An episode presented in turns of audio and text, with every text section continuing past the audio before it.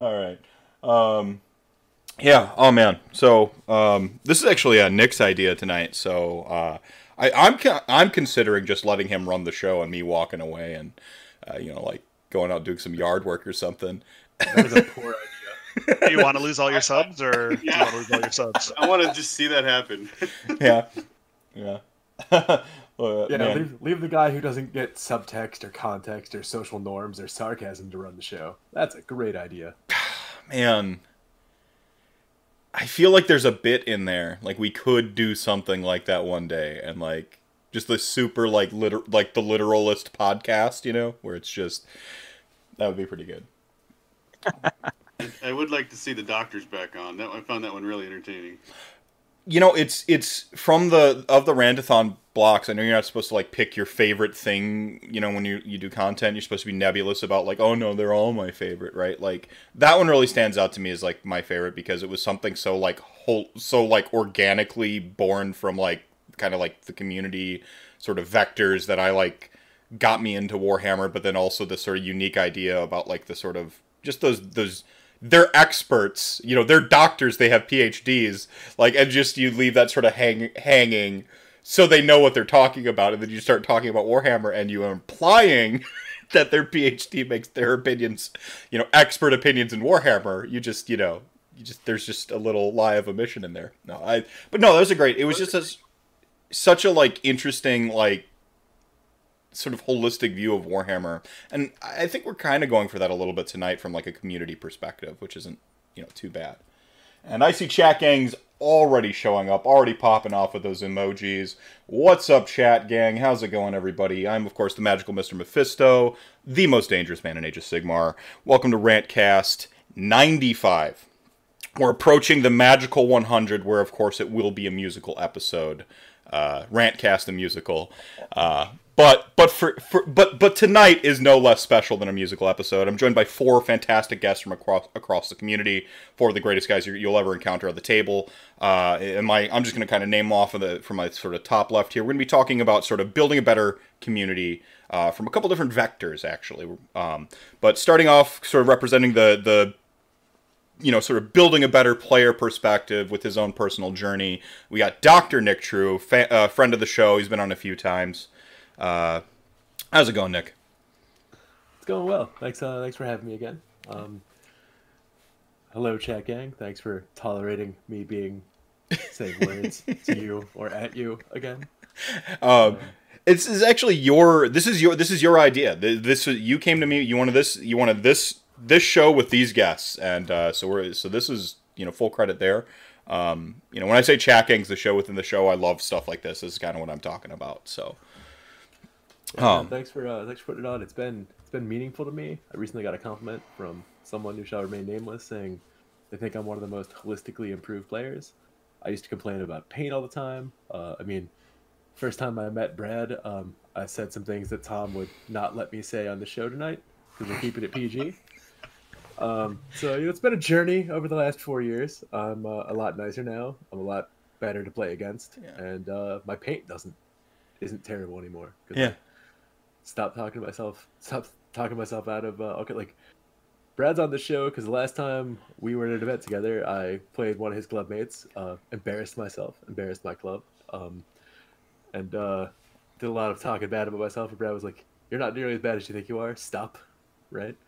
So that's what motivated this. Like that put me on a journey of self discovery on like what who do I want to be as a player. Right. Right. And I, I, th- I, think that's a great perspective. We'll get into it a little bit. And rock in the middle of this, uh, the middle of my screen here, I've got uh, Mike W. uh, how's it going, man? Uh, To for Circle City Clash, uh, Indy Storm, and coming to an Adepticon near you. Uh, co sort of runner of the uh, of the AOS team event or doubles event with with uh, with Bryce, uh, another friend of the show. How's it going, Mike? Good, good. How are you doing? Glad to be here living the dream every day. Not my dream, but the dream, right? Yeah. uh, sort of bottom left of the screen, we got uh, the monster under everyone's bed in the Midwest. Founder and president of the Detroit, Detroit Warhammer Club, uh, Brad. How's it going, Brad? Well, all right. Uh, I'll just say that I'm glad there's no events tomorrow because I'm a little rusty. That's to to understate it, but um, I'm happy to be here. I've been watching your show for a while now, and uh, glad to get a chance to come on. Yeah, you you actually were one of the first first people to address like this was before Rantcast. I think it was like Adepticon. You kind of mentioned like you'd kind of been watching some of my just random live Twitch streams before there was really any form or function to it, and so um, I, I've always kind of kept that that first interaction in the back of my mind as I've kind of gone through gone through this journey. So uh, you know, I really appreciate that sort of uh, you, you kind of paralleling and helping me along that uh, that journey too. So so thank you there. So what, so what you're saying is you owe everything to me. Not quite. We all know that I rip off Rage of Sigmar and War uh, Warhammer Weekly v- almost exclusively. Like I just just trying to do what they do, just you know, but with I. I watched um, another streamer giving advice to smaller streamers recently on a YouTube video, and his advice was um, you can stay in your lane, or if you want to expand, go to Twitch, look at the very best streamers of your genre, and copy what they do. Yeah, yeah. Uh, you know, you know, what is it? Imitation is the sincerest form of flattery. Um, when you're learning a new, new language, uh, Monsieur Mohar, my, my French teacher, he he told me the best way to learn the French accent is to like mock the French accent. You know, like to just and then as you get more familiar with the language, you kind of step in you into your own, and you you really like. Um, I, I think that's true of many things. As a writer, you know, read what you love, right, and then and then go write stuff. Like you got to fill up on inspiration. It, it is very often my philosophy for writing Warhammer Army List as well. that's right. That's right. Uh, and uh, last but certainly not least, the uh, the reigning and eternal Wapaka sports champ, one of the nicest men you'll ever ever meet in Warhammer. Uh, Tom, how's it going, Tom? Thank you so much. I, I couldn't be happier to be here. I've played with all of you on the tabletop. This is going to be an absolute blast. So thank you. Thanks for the invite, Nick. Yeah, round round one, uh, Dragonfall, my first uh, excursion to a you know uh, Midwest proper tournament. We don't really, uh, unless we're mocking Brendan, we don't really talk about Adeptic or uh, uh, Gen Con's tournament. Um, uh, you know, they were giving out hammers. Um, that's the joke. Um, but yeah, yeah, it was you and you and Mike actually were were uh, Haywo, uh, who Haywo and I I faced. I think first you know first round of anything. Um, yeah, team tournaments. Yeah. Great experiences. yeah, yeah. Great shared memories. Yeah. So, and you'll be you'll be of course kind of discussing the the you know being the good opponent right uh, this evening. So That's what they asked me to talk about. I'm going to need some help from my friends here, but yeah, I've got a story. well, uh, I mean, so I- guess tonight's to- topic, like I said, building a better community, looking at it from a sort of a holistic, you know, from club to to tournament uh, to sort of sportsmanship to, to playing, and um, you know, really just like a, a holistic view of of Age of Sigmar. How do we do that? And uh, I'm just going to let you each sort of just say like, you know, what is your perspective on building the best Age of Sigmar community? You know, how do we? I mean, we're right on the cusp of 3.0. 3.0 is going to come out every time there's a new edition in in age in in whether it's Age of Sigmar or 40k or uh, pretty much it, there's a surge of of new players. Um, I, for my part, I think part of it involves being an ambassador and you know kind of leading by example. But that's a generalization. You know, what does it specifically mean to to each of you, right? And you're all going to have your own takes in the checking, and and and people watching back will kind of distill their own truth from all this. Nick, what what does that mean to you? You know, for what does building a better Age of Sigmar community mean to you? Uh, so right now, um, I reflected on the 18, what, 15, 16 months of no, no Sigmar, no tournaments, no events, and my story here about why this matters to me is like, I've said before on this show, I feel like as a community we are the island of misfit toys of people. I am definitely yeah. Mike laughs, but um, maybe maybe that's a little self-referential. But uh, what I really found out, like I mentioned earlier, like the first interaction I had was at Michigan GT, and was that 2017, Brad. That was a that was an event. It went weirdly. Um, Yeah, I'm trying to think specifically which year that was. Um, I think that was was that the year that you guys mostly played each other when you went. oh, that, that was my first event ever. No, we didn't Um, know Nick at the time. Yeah, I, I wasn't Okay. part of the Indy club. I just found a local thing and went up and uh, I played. At my, I was at the bottom table last round and I was set up next to you and another Siege player and I watched the most boring hour and a half deployment I've ever seen in my entire life. Okay, I, I, rem- I remember that now. and uh, I asked you a question because I didn't know the etiquette at the time, and you were like, "I know the answer, but I'm not going to tell you." And I told you what you could do with yourself. and, uh, try to keep it PG, Tom. Um, but uh, but then later I went to Meltdown and or Brew City, met Tom and Meltdown. Like Tom and I had a passing five minute conversation, and I don't really feel like I fit in anywhere because I mean, if you know me, you know that I'm awkward and weird, and it takes a while to sort of warm up to me and my intricacies. Well, and, and you, the first show you were on here, you actually were talking about, we were talking about hidden disorders and stuff like that, and, and you know, treat every episode like it's somebody's first. Do you, do you care to reset that a little bit? Like, uh... yeah. So, uh, so I'm on the autism spectrum. I have what used to be called Asperger's syndrome. So I'm intrinsically not super social. Um, I don't really understand the rules, but but the, uh, to continue my story there, um, and thanks for that reminder. But I had a passing conversation with Tom for maybe five minutes at at Brew City One. I got a meltdown a couple months later, and he just, as soon as I walked in, Tom just screams my name, runs over and gives me a hug, and asks me how I'm doing. Remembers my name, remembers me, and I was like, we had a passing five minute conversation, and you know, I just it was the first time I really felt like I'd found a community that I belong in, and uh, ever since then, so like Tom is the reason I'm here, right? Um, so that's why I wanted Tom to be on the show. Uh, part Love of you, it, Nick.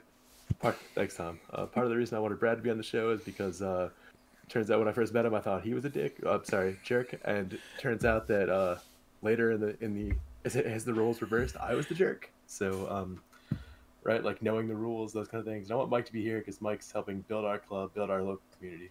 Um, right, right. So yeah, that's uh, that's my story. Like uh, I just I think I reflected on how much I missed everyone, how much I missed events, and how much like TOs, how much people who organize clubs, um, how much work people put in for no no tangible benefit. Often a loss, right? A financial loss, um, a loss of time, right? So like when Mike runs an event, um, trying to set up a club.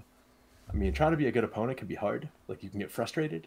Mm-hmm. So these are all things that I think we should talk about because it hasn't happened for 15 months. Well, uh, I mean, yeah, I mean, I think that you know, distance makes the heart grow fonder a little bit. Like we've had a little bit to to you know reassess our priorities. I think each individually um, and across the whole community. Um, you know, I went, I really kind of went internal, and you know, I kind of went a different direction. And I think everyone's journey has been a little bit different. Um, but we have had time to really reflect, and I wonder for me what that first tournament for me is going to be like. Am I going to be? I, I know I'm not going to be business as usual. I won't even put that in the hypotheticals. Am I going to be just like all over the place? And it, will it be pure mania? Will it be like? Uh, will I be distracted? Will I just be like so pumped to play Age of Sigmar? You know, like I, I, I'm, you know, I, I pretty much. I think the soonest I'll make a tournament is pro- uh, Holy Havoc because I kind of said no for this year in general. Um, which really does make the prospect of, of 2022 you know we'll have had a, a year of, of you know garden hammer and and and smaller club based stuff with the new age of sigmar and what is that going to look like going forward i think that's really cool but something you mentioned in there is sort of like you know when you met brad you kind of had that that you know derision or con- conflict early uh, when you met him, and to have come this far and like now you, I think, consider each other friends or certainly cordial. I don't want to like spe- uh, you know put words in anyone's mouth here. Um, and how you can turn around a relationship like that in Age of Sigmar, and you have that opportunity. You know, there's people I've met elsewhere in my life, and I we still will always be chippy with each other. You know, like it, I have relatives, man. We've never gotten a second opportunity to, to you know reassess our relationships. And with Age of Sigmar, I have a story like that too. A guy, a guy named Chris. Um, I played a game with him. I lost my temper at him, and and you know we it was the quietest, saddest game of Age of Sigmar I've ever played. But I got to play him a second time.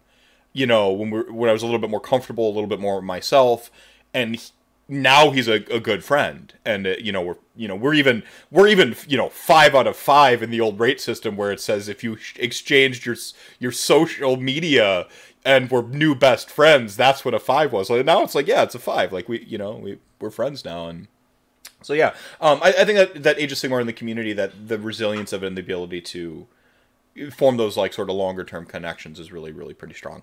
Mike, what is what does building a better community mean to you? I liked I really liked uh, Nick's take that like when you're building a tournament, you're building a club, you know, you're you're building yourself up.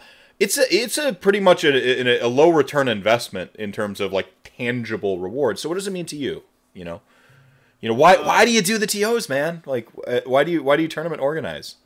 So I like putting on events because it brings people together, gives me a chance to hang out with people I know, and lets me lets them play the game they enjoy playing. Um, the the biggest advice I kept hearing when I was considering doing these things from like Alex and Brendan and Domus was run the event you would like to play in.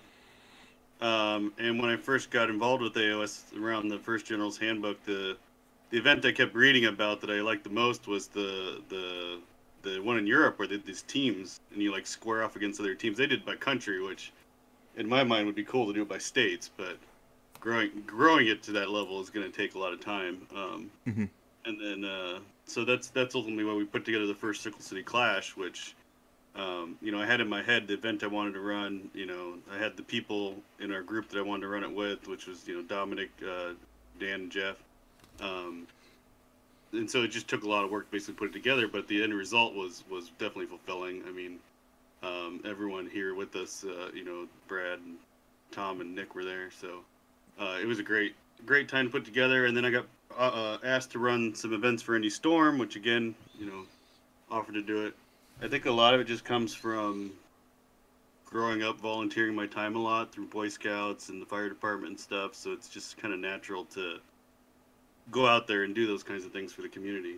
It was a very grassroots approach, really. Like I, I think Age of Sigmar has that, you know, like ground up. Uh, which, which I really enjoy. Yeah, yeah. I mean, you're you're very directly connected, and I think tournaments are one of the the best ways to sort of cross pollinate and you know interact with different communities a little bit and uh, really meet people. And I mean, it's at the very least, it's an excuse to see your friends again, right? Like yeah. we, we all have yeah. lives. normally, I like to just take the approach, you know, just just roll dice and have fun. I mean, that's that's what I look for in my events. I just mm-hmm. want people to have a good time. Mm-hmm. All right, uh, Brad. For you, what is uh, you know building a better community and uh, you know mean to you? I, I think for me, very simply, it's um, wanting to play Warhammer with the people you have to play Warhammer with. Um, and and that expands on everything else that everybody already said. Um, creating bonds, creating friendships um, that make it so that you show up to an event and you sit, you have a great time uh, sharing some beers and rolling some dice with guys that live three states away that you get to see maybe four times a year.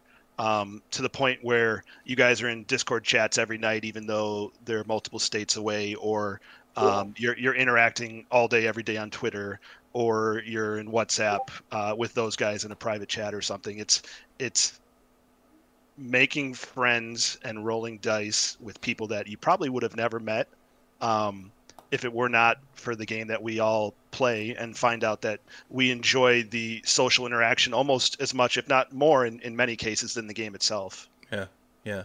I mean, I, I don't think you can divorce the social aspect from from Age of Sigmar the way you can like Magic the Gathering. I think one of the, the great things about it is like, yeah, I can I can be headphones guy, and you know I don't really need to talk to you to play play my deck.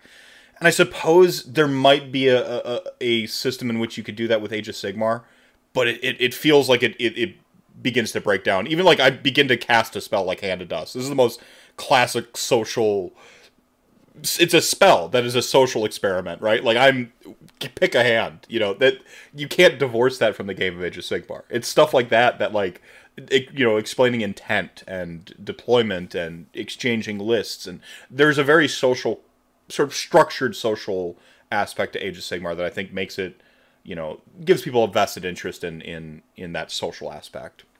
Um, so. Next time, next time you get a chance to talk to Sean Clark, ask him about the bump knuckle. did you did you do that? Did it work? like it, it, it, it didn't work because he assumed that I did it and it was in the other hand, or or it was in the bumped knuckle because it looked like I was faking it, and he picked the other hand because he assumed I was faking it.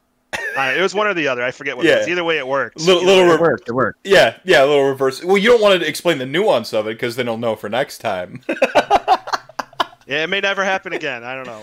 Uh, no, uh, yeah, yeah. Um, and then uh, Tom, you know, what does it mean to you? You know, I'll tell you what, it is going to build on a lot of what you said. When it comes down to me, I, am wearing my Got Warhammer T-shirt here.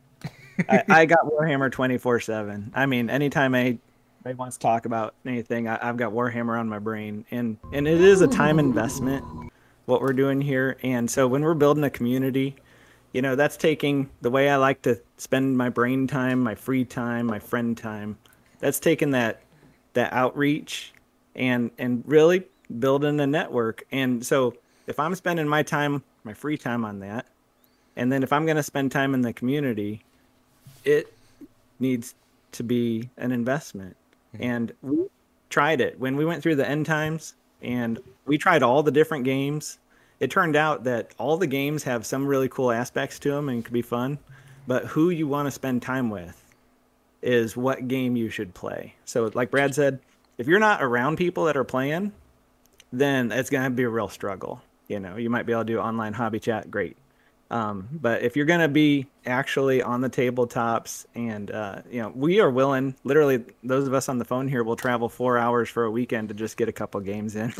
uh, we end up that tight, right? Because I, I remember specific games from 2002 like every game that I play is, is like making a movie. You know, it's like I when I enjoyed all the Lord of the Rings movies. You know, it's just it's that deep of a movie and an emotional, you know, unique event and and so building that community is building those memories with people that you hope to spend decades with mm-hmm. and and there's there's clearly like these memories from the from the you know bump knuckle and and you know the the conflict and uh, I'm not gonna mention what army we played uh, Haywo and I our first uh, first outing because we are trying to keep keep tonight family friendly but uh, but but that memory will will I'll always have that memory of you two at that table.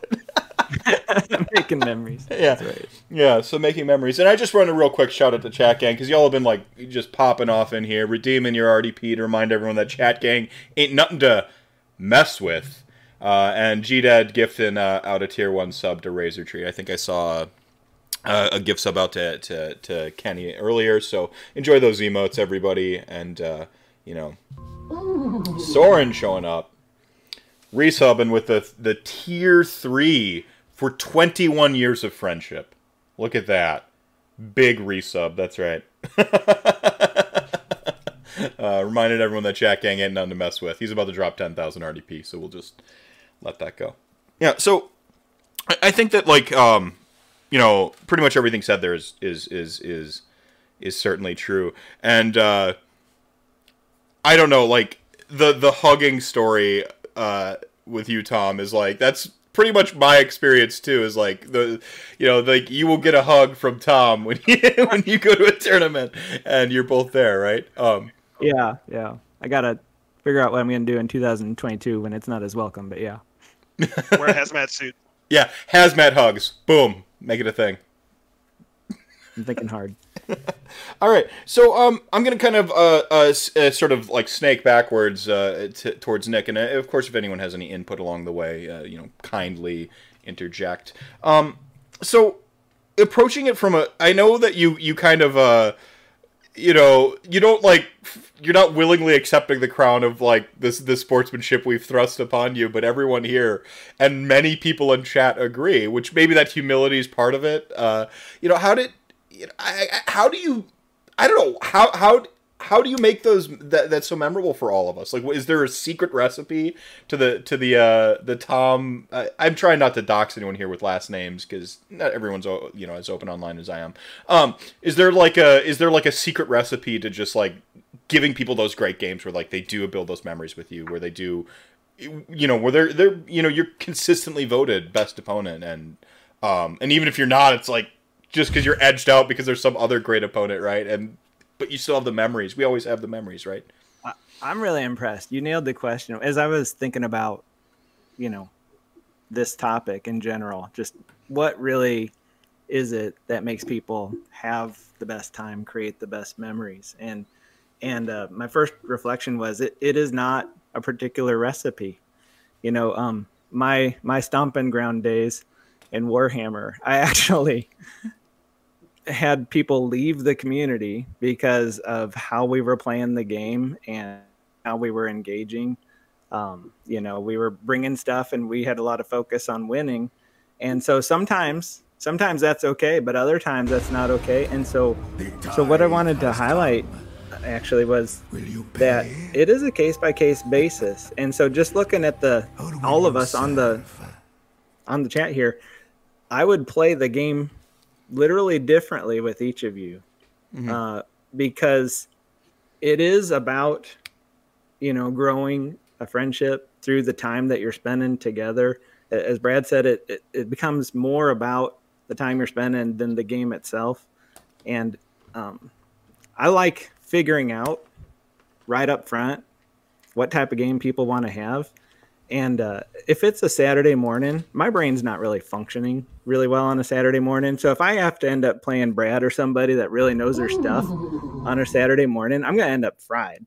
Um, but by game three on a Saturday, I'm I'm well tuned. I'm ready for it, and I'm in a good mood, and I'm caffeinated, and I, have got through my practices, and I'm gonna make less mistakes. Mm-hmm. So, um, you know, thinking about what your opponent is really asking for I, I flat out ask them a lot of times, you know, hey, if I see they're in the mood for a couch game, I'm like, do you care? Do you want to you want to just kind of hit the brakes on this one or or or you know, do you you can you can flat out be transparent and start to talk because it, it is about communication. And so, you know, it's nice when when I roll up to the table with Brad now, you know, I know that um some of his expectations because we've played some games and I've had a great time every time with Brad. Uh, when when Nick and I got to to face off and it was just a instant loss type of scenario and we just laughed our hearts out for like 10 minutes before we even started rolling dice. Great, that's it. Yeah. I know that when I'm playing Mike, I'm going to be cutting teeth.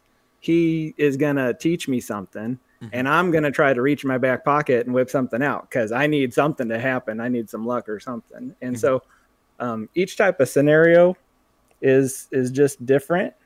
And you know i think that that there's it's appreciated. Um, have you ever gotten into a game where they didn't really care about you? They weren't making the connection. They were worried about the rules. They were asking you about you know hey are you doing this right? You know there's a lot of ways to screw it up. I don't think we need to talk through all that. I've uh, i've played a hundred of those games tom so, so are you doing it right? No, I'm just kidding. So, um, it, it, if you're up for it, and if you're investing your time in this, uh-huh. why not get to know the person across the table? Because I often think of things as this is the first of many, right? Mm-hmm. And so, if if it's in between games and you get a chance to know somebody, if you get to play them, I oftentimes one of my favorite things is when I got to know somebody new at a tournament, and then game four, all of a sudden we get to roll dice Mm-hmm. You know, like, oh my gosh, let's learn about each other. Mm-hmm. Now, I guess another point that comes to mind is uh, I, have got a kind of a super passion for the game. Mm-hmm. Um, so I think that it it's also just about being invested yourself in. You know, some people will will sometimes grade if you if you bring gifts for people, if you tell them how much their painting is awesome, you know there there are treacherous territories there people might think that you're you're buying. Yeah, votes. you're gaming for favor, right? right? You're yeah, you're fake. Yeah, yeah. yeah. Hey, can I get you anything after the game? You know, yeah, if yeah, I've got like a that, margarita cart as my display board, maybe I'm being insincere. like that happened, right? yeah. And so, I, I, so I, I, was referencing. I wasn't digging on the guy. Like you know, I, I you don't know what's in somebody's head necessarily. Well, and see, that's just that's a wonderful example. I've been to multiple events where people brought you know beverages, you I, know, um, given cookies. Um, and is that so wrong? Yeah, I, I mean, like I've seen, seen Andrea Andrea here here in chat. Uh, like she'll bake. Like she brings baked goods. I appreciate that, and she's amazing at it. Right? right You're yeah. looking forward to it after seeing all her tweets. Yeah. Um, some of the f- most fun games that I've had. It, it, I wrote down. I just sat down for a couple minutes before this and wrote down all, a, a, bunch of memories and names. You know, and and I guess we're not mentioning names on here, but no. Uh, some for, first most... first names are like again. It's it's really you yeah. know it's really to the people's standards. Sure. Yeah. So. I, I, have got I've got three singers that I've played games with. Actually, four. Uh, Adam, Kevin, Zach, and Paul. I mean, when we're having games and we're literally singing throughout the whole entire game. Yeah. Anything that comes to mind, you just you know, and that appeals to me. I also have played opponents where that would not appeal to them. Right. You know? And I've played against opponents that really didn't enjoy their game with me because we had mixed um, expectations. Right. You know, they wanted me to play fast, play well. Um, some things that I just wasn't in for in the mood for at the time. Yeah. So uh, I'm bursting out singing. They're getting really irritated. so it's not consistent, and there are tons of um, you see different people at, at all the tournaments. Uh, you know, getting the awards. There's a there's a chance of the draw also. Right. Right. Yeah, I mean, you might you might have someone who's cynical about your behavior and they don't realize that, that that's authentically you. This is the first time running into you. Like I'm like, nope, th- this dude hugs me every tournament. That's that's him. Like you know, uh, there's there's a like sort of a, a harmony of personality too. You play the right opponent, you know, you're gonna have like great games. You know, you can be amicable to you know everybody but like there's just certain people you're just going to be on the right wavelength with and and maybe that maybe that day you know if it was the day before you wouldn't have been on the right wavelength you know like it's it you know people are complex like games are complicated and It is. It's as as it is a social event. It's got all kinds of um, chances of what might happen. So you might have brought the toughest nails army. You might be brand new and not have the experience of playing your army and you, need some help. you might sincerely love Nagash and bring it to a tournament not realizing it's been terrorizing the entire Midwest.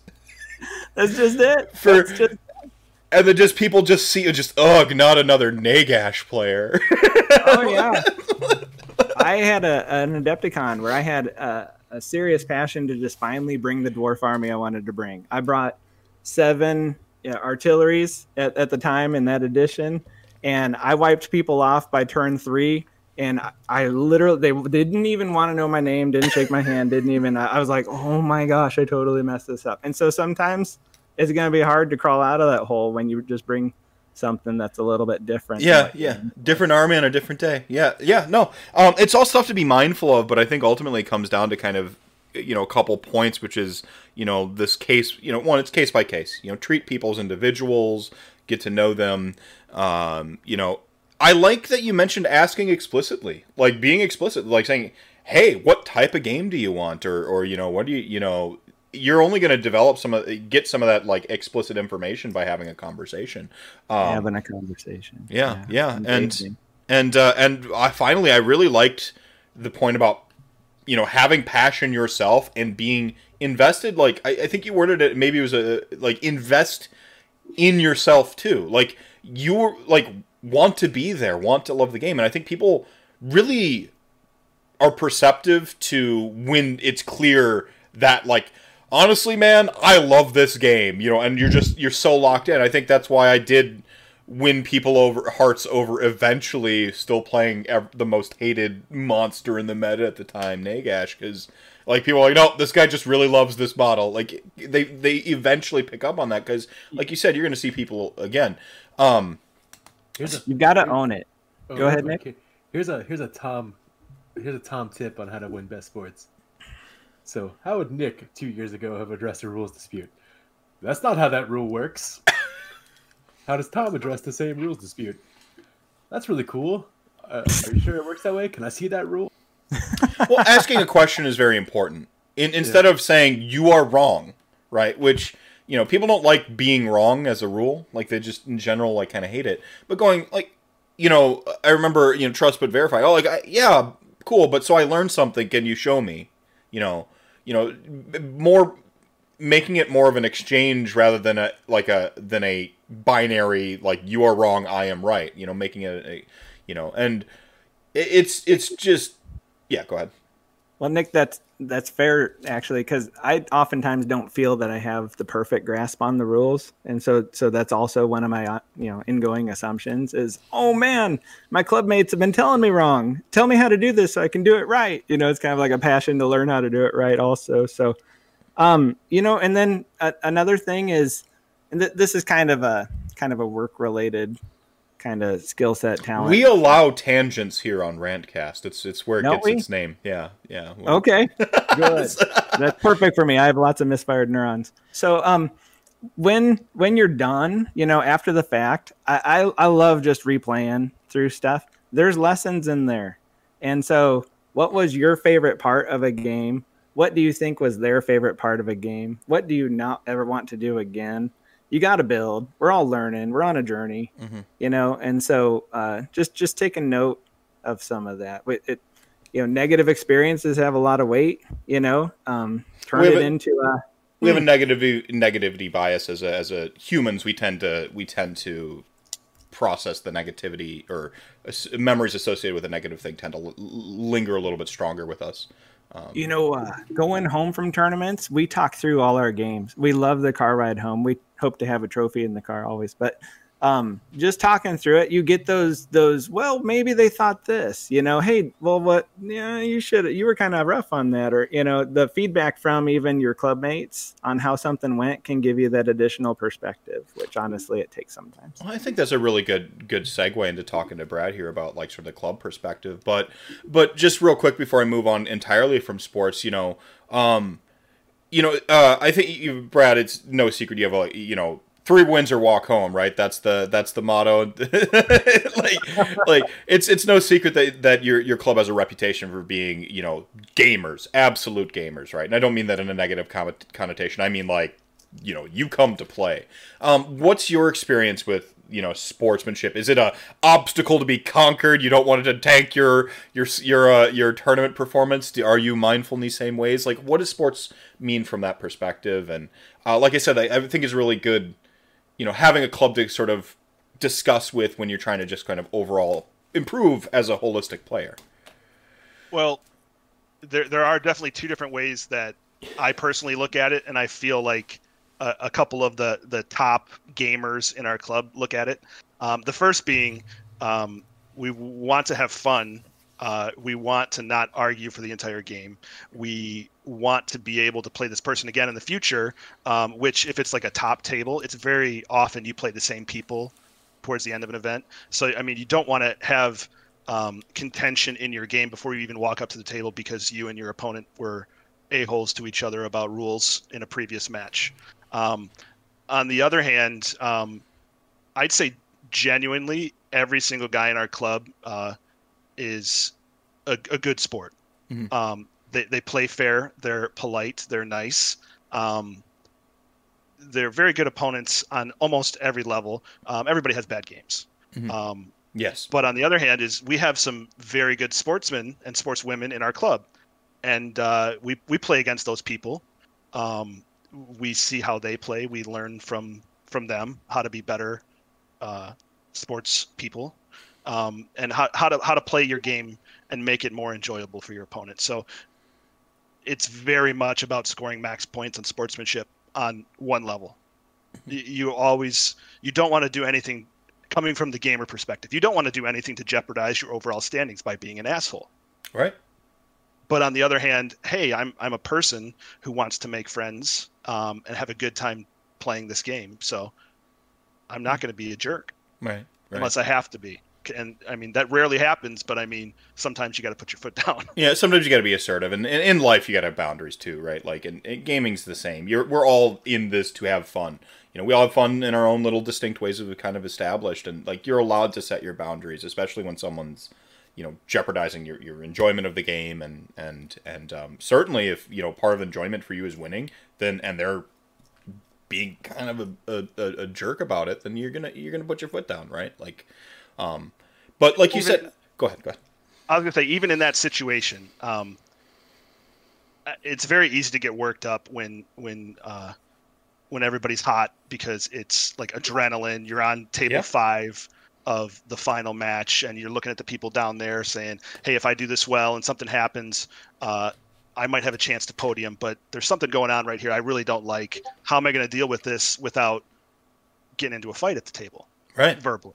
Right. Um, and and I mean, it's it's still the same thing where you you got to be a good opponent even when you're in those situations, and it takes time to learn that. Um, you have to learn Warhammer etiquette at, at the base level of how to be someone fun to play against, even when you're playing for the trophy. All right. Well, I, I love your point about like you know you're gonna see like playing to see these players again, even you know, keeping that in mind to where it's not like ah, you know, crap, I'm playing that jerk again. You know, like when someone, you know, certain, you know, uh, we have a couple. I think people in our local scene, and I know that there's sort of national people with with some reputations. You're like, yeah, I don't really want to play this person. I hear they're a jerk, right? Like there's. I never want to be a person like someone says, "Oh man, I, I like I drew into Mephisto."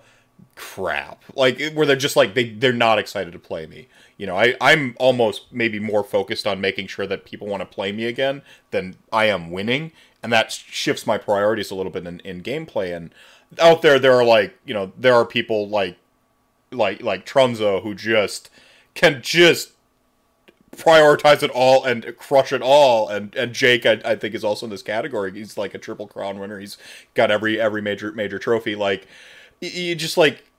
You see, I'm not that like I'm pretty single minded. Like I have to focus on the things I'm trying to get good at, and or you know, and as you know, you raise your standards in one thing, then you can focus on another, and it does you don't completely lose the other thing, right? But I, you know, my priority going in for the last few years has been like I just want to make sure people have good games when they play me.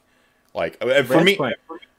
you know, look at the effort that Jake and Trenzo, since those are names you used, yeah, put into that. That that is that is not. I mean, yeah, there's natural talent there too, but yeah. that's also a lot of learning, a lot of effort, you know, for that payoff. Well, like a talent's where you start on the ladder, right? It's not a it's not where you end up. You know, if you you have a talent for it, you're going to start on a certain rung on the ladder. It might be easier to climb it, but everyone can climb climb a ladder of, of, of skills. I mean, Warhammer teaches us that.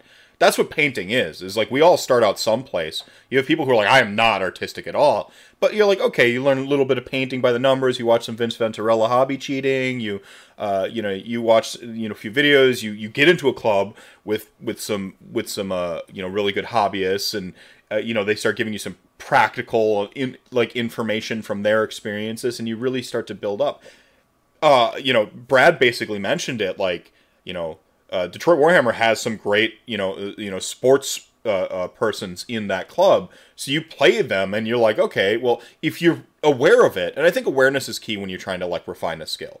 You got to be aware that you want to be a better opponent. You got to be aware that you want to be a better painter, right? Because you gotta, go ahead.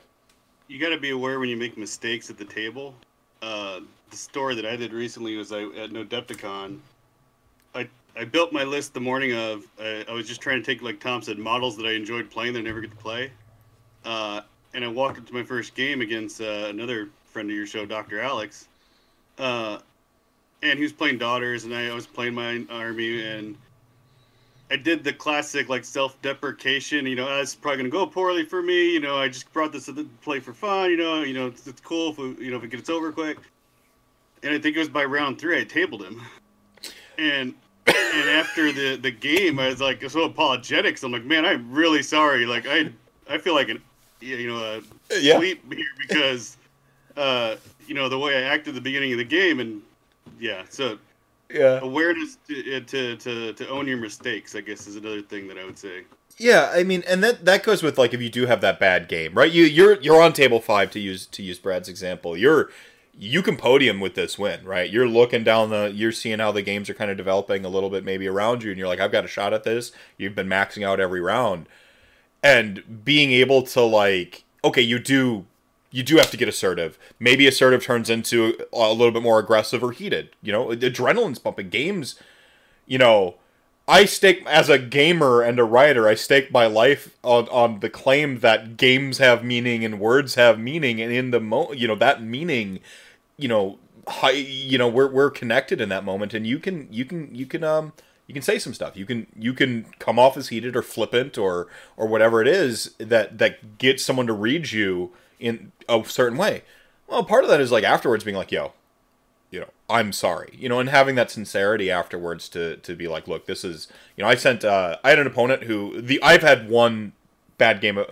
I used to say three. I can't remember the other two bad games of Warhammer anymore. So only one bad game of Warhammer sticks out of my mind anymore.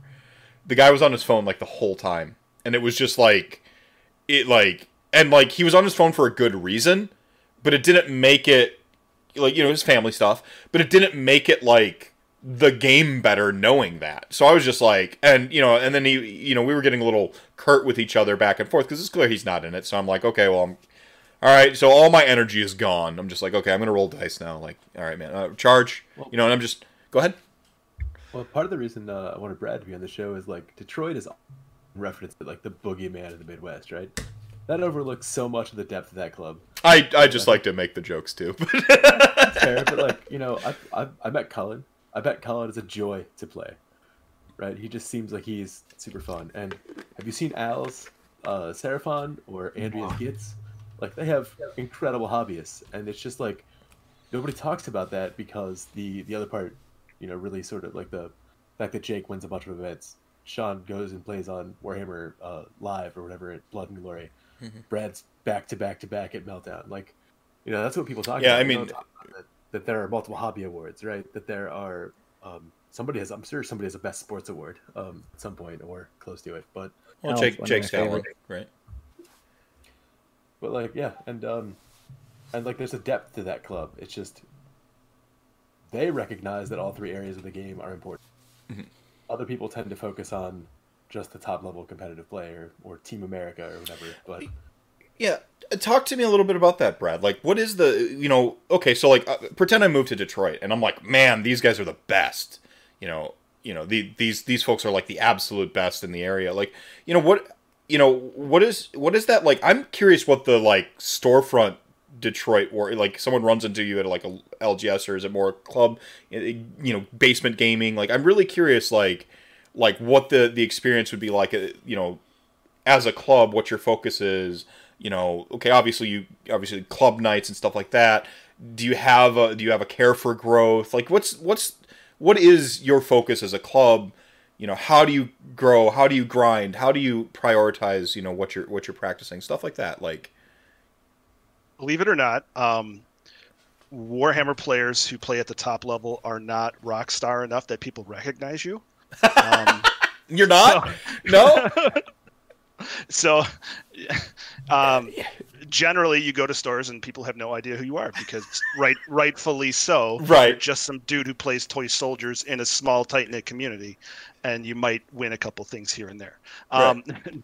but no, really, uh, you you maybe play at the local store. Wait, um, do you guys? So you don't rock up to the store like in an old like Thunderbird, you know, like a 1950s Thunderbird with someone like holding like a like a, a like a like a large oversized boombox over the shoulder, like Radio Raheem sporting like the the club shirts and like kicking the door, and then just like well, everyone just like. Jake is Jake is usually the one wearing the cape, and Al uh, kicks the door in while holding the banner. But um, no, really, you just you, you play um, games with your your local community. Um, maybe you wear your club shirt, or you start talking about events, saying. Um, if they if they respond saying hey you're running an event you, you go to events you guys actually play this elsewhere you start talking about yeah we have kind of a, a travel team uh, of guys who really enjoy going to events and you kind of you kind of plant those seeds um, and if that person continues to talk to you about it or to ask you questions about it you know that they're interested and maybe say hey okay uh, let's see if this guy wants to go to the next big event or let's play some more games with them and see what kind of armies they bring and how they respond to the absolute trash that we often put on the table. Um, and and and if you're still having a good game while you're playing to punch each other in the mouth uh, figuratively with your action figures. Right. Um, that usually that's the sort of thing where it's like, hey, I want to go to Warhammer tournaments and play some some more games with these guys and um, get a little more competitive with it. Or they they see somebody's hobby and it's like, oh yeah, hey, we got a Facebook page, come check it out.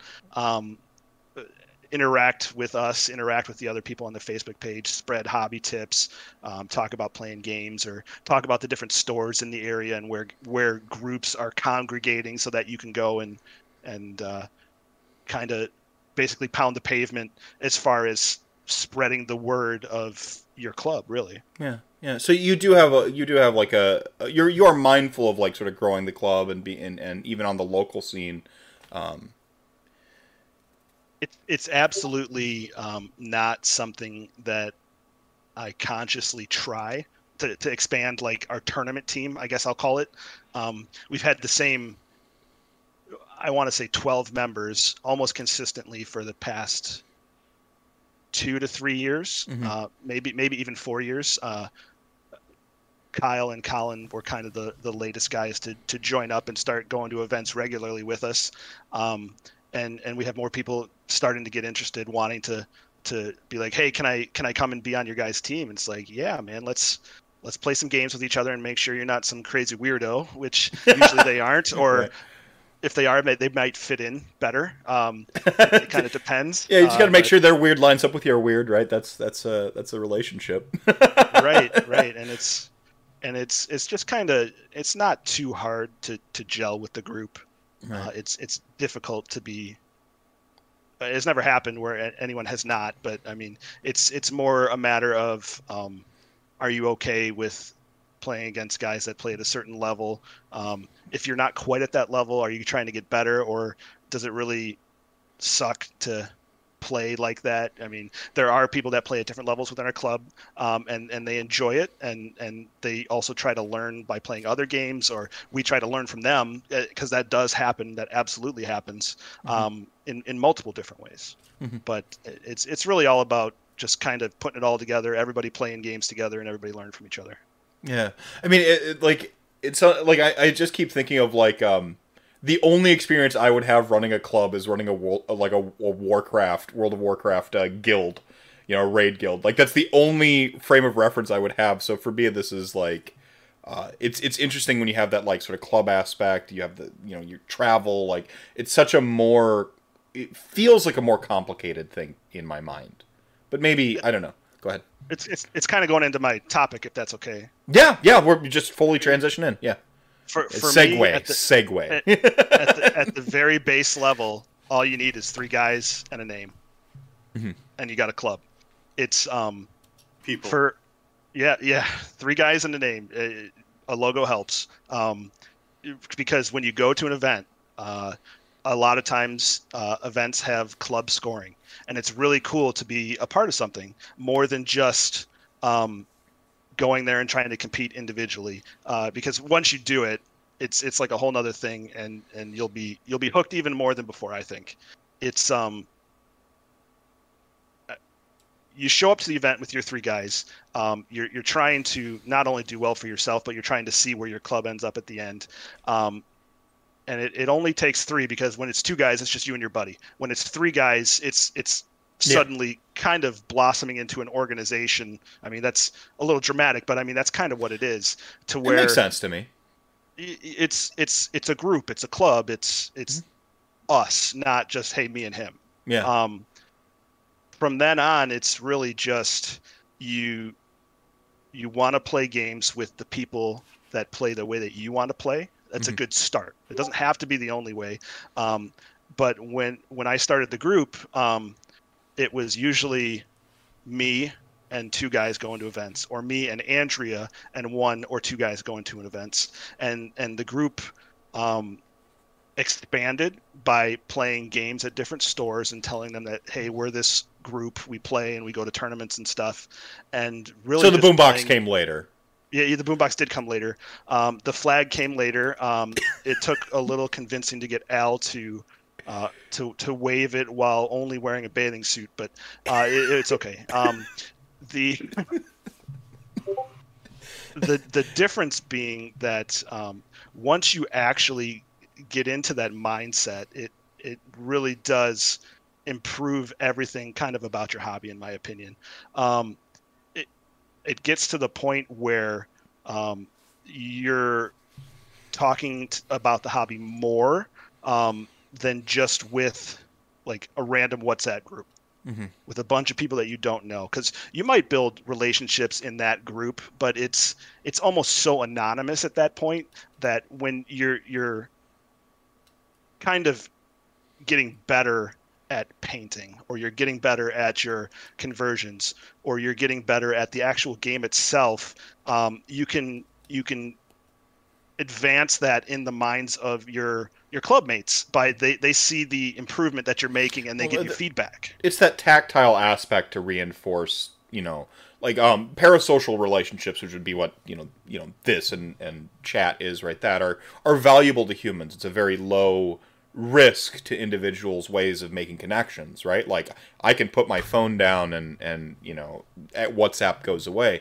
Um, but with when you're talking with like a club style relationship, you that that thing sort of that umbrella sticks around in your mind because it becomes a physical thing. Humans are very we we work very well with tangible kinesthetic you know physical object like you know physical presences and stuff like that. It really it makes it real right? You know that that physical that physicality of you know now you're not just you know getting a hobby tip from the internet. Now you see it at the table and it it locks it in your mind it galvanizes it right so uh so fun fact my first event i played three members of detroit um, out of five games and one was the ringer and the ringer beat me the worst Um, my first my, my, first tournament game of Warhammer was Donnie and his Mortal Tzeentch just absolutely showing me uh, I didn't know the game and I did not know how to play. Yeah. Then I played Al and that was a really fun game and I was like, great now not now I do I not know how to play the game I also don't know how to paint.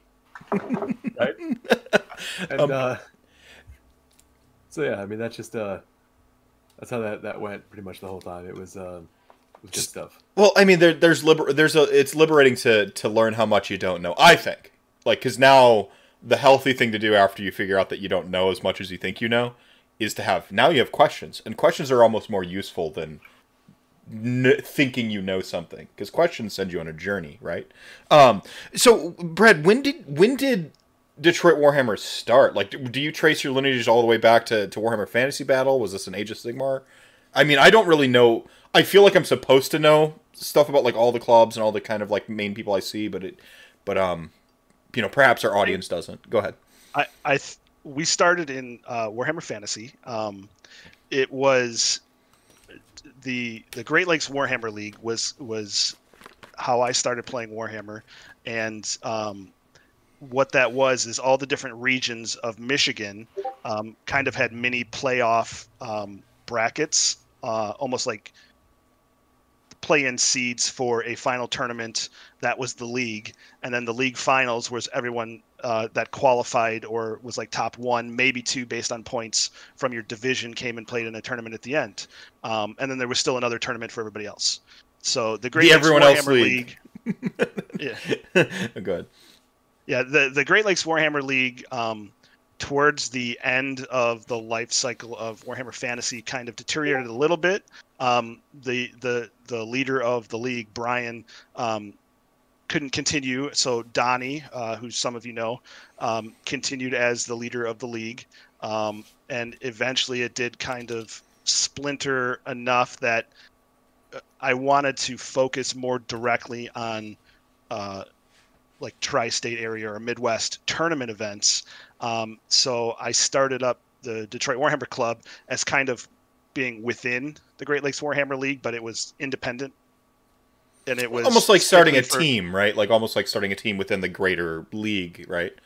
And it was it was mostly um, the people that were already in our division, anyways. Um, but we we did pull from some others just because the the Metro Detroit area is um, large enough that there were multiple divisions in the area, but um, not large enough that we weren't pulling people from different areas of Southeast Michigan. Um, we, I think we want to. I want to say we played like two years of Warhammer Fantasy as the Detroit Warhammer Club before everything exploded into Age of Sigmar, and we we lost about half the club when Age of Sigmar came out. Mm-hmm. So I think that was the, the the point where we were always competitive before. The the guys that were um, then playing Ninth Age were guys that were playing on a high enough level that they, they went to the ETC for ninth, ninth age. Mm-hmm. Um, but then we also had guys in the, uh, the the USA Masters, like the qualification talks for that. Mm-hmm. Um, so I mean, we were playing at a very high level at that point, uh, like winning Ardboys, uh, which was like the no holds barred uh, GW run 3,000 point event. Right. Um, and when we split off, I, I want to say we kind of refocused. We got new members that were like into AOS. We lost old members that were very much not into AOS. Um, and we kind of just did a slow grow from there to where we are now. Well, there's really, really all, always playing at the at kind of the same tempo. Yeah, yeah. Oh, there's there seems to be like a real passion there there too, is at the core, even if you know, like we kind of associated passion earlier on with like sports. I, I think passion's the, the the through line through a lot of what we're going to talk about tonight. That's my agenda. Um, yeah, yeah, very much so. I think. Yeah. Um, a question for Brett, actually. Yeah, go ahead. When uh, you know, you get a different mix, you know, depending on who's in your area, and and we've talked a lot about how awesomely competitive and good at the game the Michigan crew is, and, and then they've got these sweethearts to play and these these amazing creative Donnie and his his armies are just absolutely beautiful and and converted. So, um, do you find that everybody needs one thing to center around Brett, or or you know, I mean, you've got these different elements that are in your club. It's not just game based. It's not just top five table based, from what I see. I, I don't think so, um, because when when somebody is taking home best sports or best painted, I would say we're almost as supportive and excited for them as we are as uh, best overall or best awesome. chaos, for example. Um, yes. hey, winning's winning. Hardware's hardware. like, um, yeah, but but but yeah, I mean, it's uh, real real quick. I'm just going to say that it's like I was mentioning before. We learned from those people as well. Um, I learned how to be a better sport from Al and Andrea, and how to be a better hobbyist from Tyler and Al and Andrea. Um, the soft score half of our club, I guess you could call them that, um, can teach us a lot of things to be better at in Warhammer. I think Very that's a real important part of being inclusive. It, yeah. If you feel different than the people that you see that are doing the thing at your store, they might need you you know so we we kind of migrate together based on games and experiences and over time I, I remember my first game with tupper my first game with domus my first game you know with uh, curtis pell it, it, oh i'm just dropping all these names here. I didn't didn't mean to go last name on that. Maybe edit it. So um the yeah it it, it just it is. It, there's you know, how do you build that club? How it originates? And I, I just think it's real important that you realize clubs might need you and, and just to get engaged because AOS is what we found was the community to be in. And, and so I just plead that people actually get in there. I want to add to that. Like when I started, I was like, painting is stupid, sports is stupid. Why are there soft scores? This is a game. We should play the game to play the game.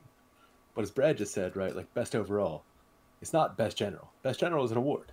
Yeah. Just like best sports is an award. Just like uh, you know, best painted is an award. But in the Midwest specifically, we tend to value all areas of the hobby. Yeah. Well, I mean, and I am I'm a true convert because I used to be like, we should be ITC. You know, soft scores are dumb. Yeah. Welcome um, to the cult. Yeah. yeah no. I have I have consumed the Kool Aid, and yeah, and the, yeah.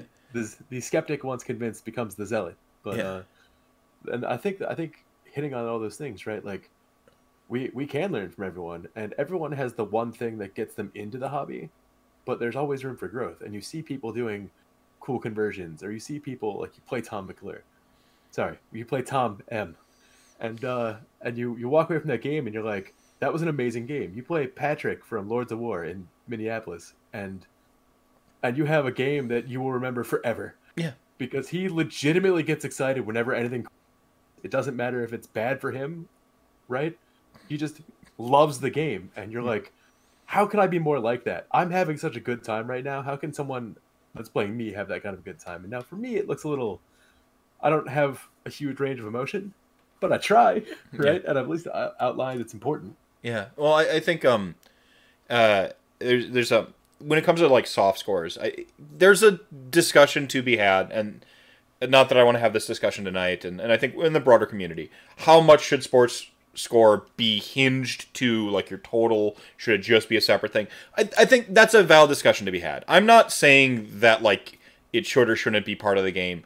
Or rather, I'm not saying that like I'm not arguing to the extent of it should affect the overall or, or you know, should be 25% sports scores or 50%. I don't necessarily care to have that discussion.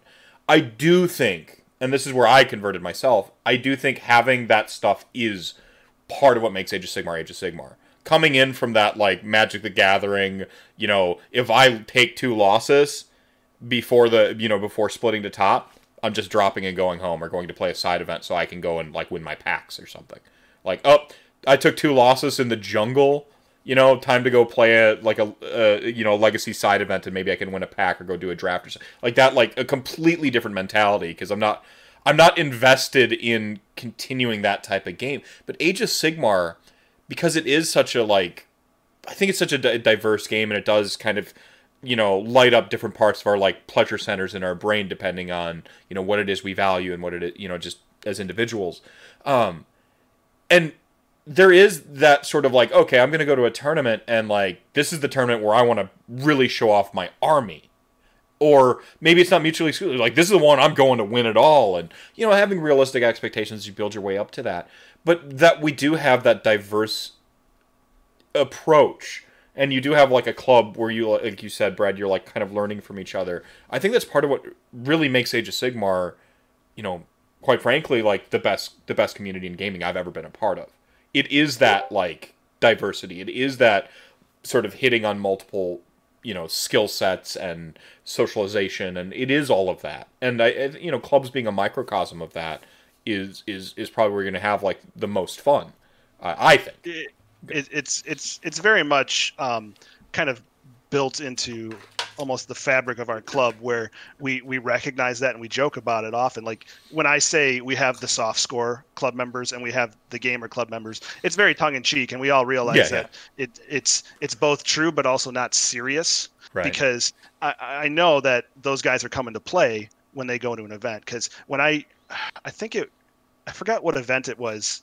where um i don't I think he went four and one because we call Al the sports guy and the paint guy. He went, he, I think at the Michigan GT, he went four and one or three and two, and um, we're talking to him about his chances for overall or something like that, and and we're pumped and we're excited to see that just as much as if as if he was anyone else in the club. I mean, it's just a normal thing for us to be excited for our club members, um, and it's it, it's just really a great feeling when you, you're playing with a group of your friends uh, in a what could be considered a child's game. yeah, right. Yeah, no, you're not wrong.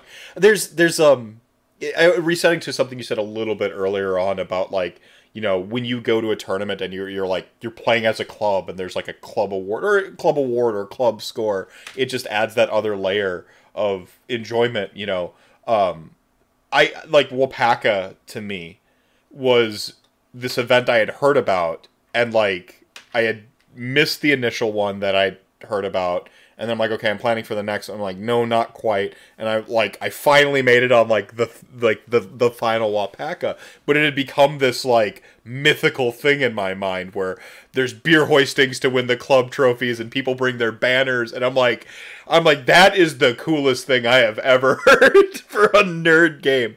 There's a yeah. little. Go ahead. Yeah.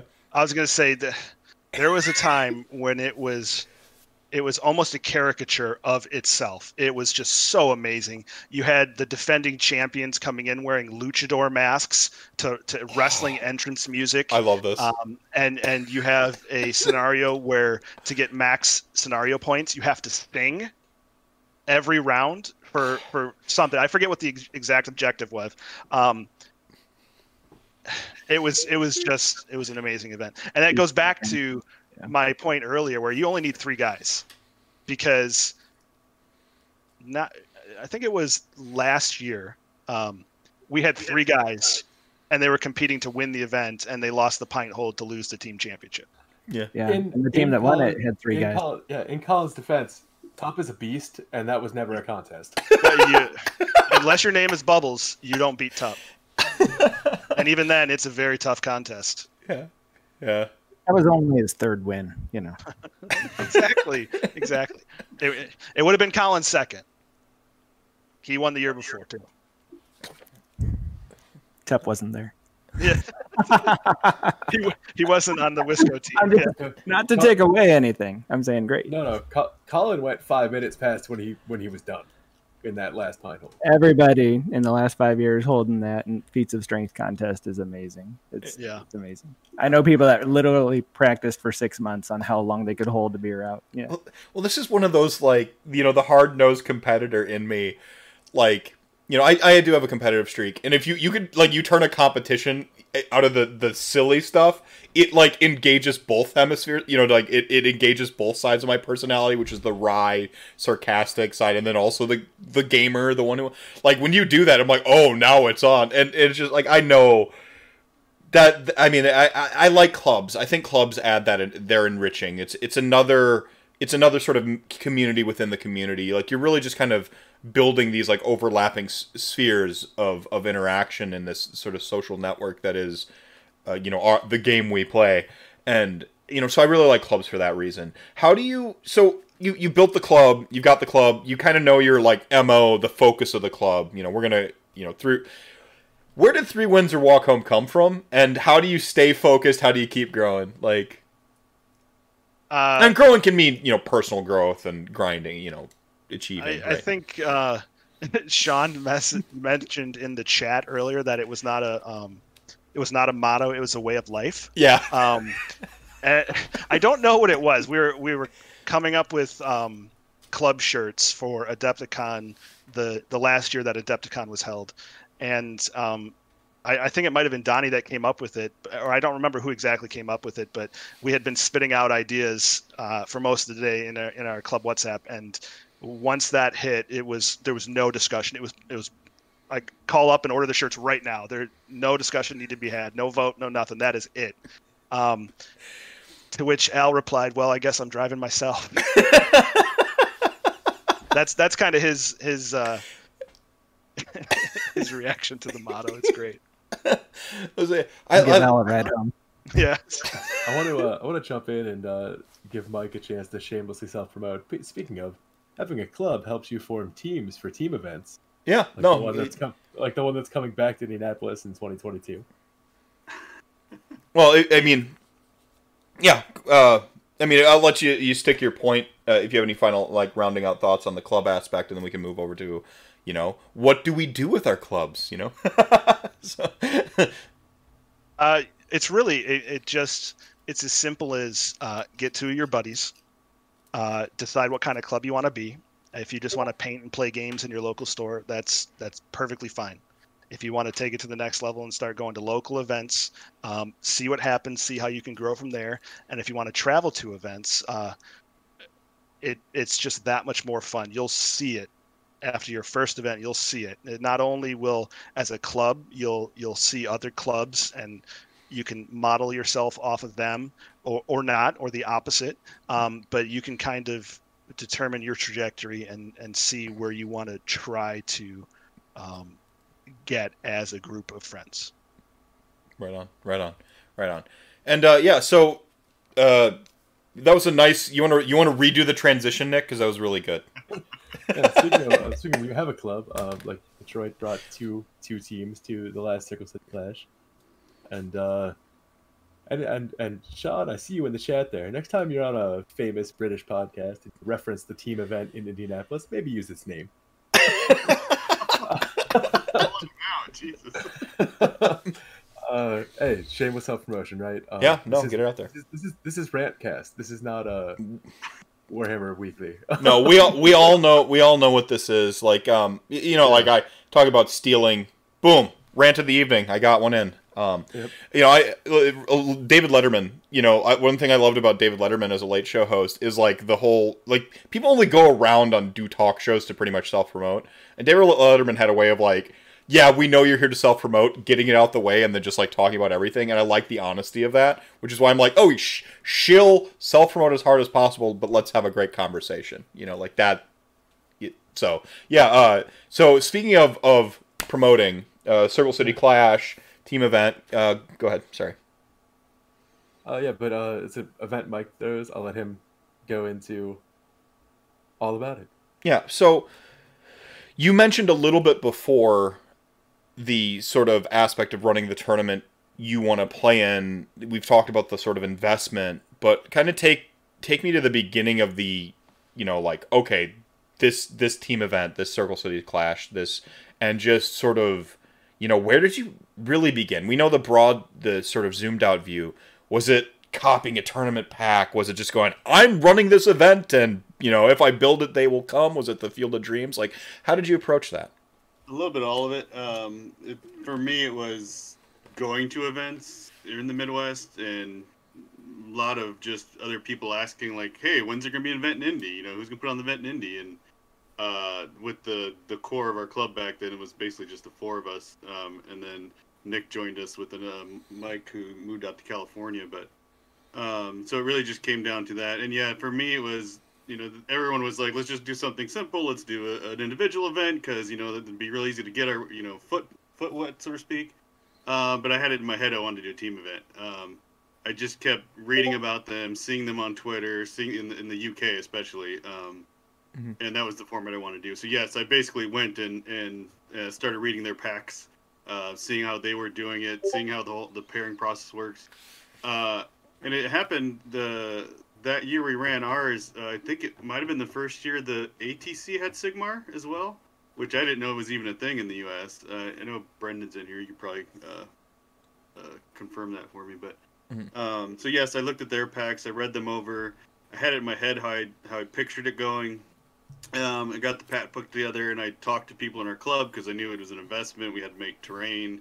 You know, you the mats, the terrain alone. I talked to other TOs um, you know, asking to, you know, quote beg bar or steal stuff from them to get make the event happen. Mm-hmm. I reached out to people I knew to bring tables. So I knew we weren't gonna have enough. Um, and yeah, our, our first event, I think we had eight teams, which was about half of what you know I was hoping. Um, but as everyone likes to say, that it's a growing. You got to do it a couple times mm-hmm. um, to make it happen, and it's I think it's also hard sometimes for people to put together four people because it's not just signing up individuals. You got to have an actual team of committed people to, to show up and pull this off. Um, I mean, this this is where like with with Brad's thing is like if you got you know three, four, maybe you know for more of a team team format, right? Um, like form the club, start looking for stuff like this. You know, if if you've got a TO in your area not yet running team events, you know, you could prod them for. Uh, you know maybe maybe doing a one dayer right like it's it's such a fun format and that camaraderie that all that stuff we've been talking about really kind of like comes all really kind of comes all together with a team event but also the gamesmanship of like the sort of lists and you know that that aspect of like that extra layer of tactics now where you've got you know essentially like a, a caboose someone who's just gonna like be fed or thrown under the bus uh you know and, and it, it just just uh, don't you know just get some secondaries right? Like you know and you have this the whole dynamic of, of how a team game is played uh, or a team tournament is played is is just something else to experience. And uh, we millennials according to that monopoly game are all about getting paid in experiences what am i right um, speaking of uh, speaking of circle city clash tom specifically is is the person who's in the way of my first 5 and 0 thanks thanks tom okay. uh, I always do my best. You, you always do your best. We mentioned um, running one day or so. I do think, in hindsight, that would have been the way to go. Start small, build build like a one day event, uh, even if it's just with locals. Uh, I'm kind of kind of person though, where I kind of just jump in. And for me, the the aspect that I really enjoyed the most about tournaments was the getting together with people. You know, hanging out afterwards on Saturday night or Friday night and, and just having a good time. um, and I knew I wasn't going to get that in a, in a one day. Mm. Right. I mean, as far as like one day versus two days, one days are the things you, you kind of go to that are in your area to, to tune up or to, you know, or maybe that's just where you're comfortable, like living and gaming or whatever it is. Uh, going a two dayer becomes something you go to. You know, this is this is an event now. This is something I take off. You know, uh, you know, I tell my partner, hey, I'm going to do the thing, and now it becomes a good excuse to like leave, you know, and and you take vacation time. No, I, I get it. There's a there's a mystique. There's a there is a not to say one days aren't worthy, but there is a again. It's it's about the event. It becomes an event, and by event I don't mean tournament. I mean in a a, a life event. You know, a spectacle. Sorry. Um, Duke Doctor saying Brad is terrible at pirate dice. That's an important part of those two day events. God damn it. oh, I'm sorry. This is supposed to be clean. I think PG can get away with that with a with a GD blast. Um, I think you're right though. The the the events, the bigger they are, I mean, it's an inspiration you're working towards, and so the the club pushing each other and deciding who's going to go for what, and and we we even try and divide and conquer as a club. You know, like try not to, um, you know, if somebody's going to really go for number one, that might just be the reason that somebody else doesn't. Mhm. You know, and really puts it into bringing conversion and paint or something. And so. Whereas we, re- we refer to Sundays at uh, GTs as club days, so because we all have to play each other. Oh goodness. uh, I'd say as far as running events, you know, obviously classic. Learn, learn from your mistakes after doing them. You know, write down notes during the event. You know, pick them up for the next time because it's important. Uh, I, I told Brad this at their uh, ch- uh, conversation we had through Facebook the other day, but uh, I sometimes suffer from having utopian visions, and in my head things should just all work out, and I want everyone everyone just have, roll dice and have fun. Um, like uh, another plug, we I I'd reached out to uh, Brendan and Brad and Domus, and you know Brad recommended Domus for this, but I had this idea, which I'm sure I'm not the first person to have this idea, but of starting just like an actual Discord of Midwest people, um, for everyone just to, in my head, just chat and talk, and there just be you know conversations, and the the idea was you could have your own private club area to have your own conversations there with your club if you wanted to. Mhm. Um, so it's it's it's just a way basically to bring people together. That's Mhm. that's the biggest thing for me. That's interesting. Most most people, like I, I covered earlier, most people tend to suffer from a negativity bias. Like it's it's very human, and you've got this positivity bias instead, where you're like, "This is going to be awesome. This will be the, you know, Well, the, well, it's funny because if you talk to my coworkers and some other people, I'm very skeptical by nature, um, Yeah. and I just work on that. And I use, you know, same." I uh, like I'm overcompensating for my natural skepticism uh, at all times. um, and I, I, just, I just want to say real quick, um, the the idea that you want everything to be perfect and everything to run well in your event, um, tournament organizers, Mike included, are very hard on themselves, and their events are almost always excellent for every, almost everyone involved, and they still basically want to say, well, I want it to be perfect, and it's like, well, I mean, it's perfect for us. It's pretty amazing. Mhm. Almost always, we have such a great time at events yeah. and next time you go to an event like that, just make sure to let them know how, how great of a time that you had. Yeah. Yeah. Yeah, every every good Warhammer memory I have um, from an event is owed to the person who took their time, their money, put their money at risk, and and really put themselves out there solely to create the community that we all care so much for. Yeah, I don't think uh, I don't think any uh, TOs getting getting rich off the T off the uh, TO racket. Um, well, I mean that does tables for me feels like one of the most daunting. Is is what is the hardest part? I guess I don't want to do a pointed question here. What is the hardest part of of running the tournament? Is it the people? Is it the is it the logistics? Is it the signups? Is it the get, spreading the word? What is the hardest part? Or what was for you? I guess. for me, the hardest part is always the uh, uh, what I consider the confrontational rules questions or the should they be allowed to do this? Because that's what goes against my nature of like just just Nick roll the your hardest dice, part. guys, have fun. um, you know, it wasn't in my pack. Um, you know, I had people at the the clash basically trying to convince me that the other person should be allowed to concede, and I'm like, can you guys just just play the game and see how it goes? Um, so for me, it's the it's that level of uh, probably competitive the competition that comes out of people, but. That's that's the hard interesting.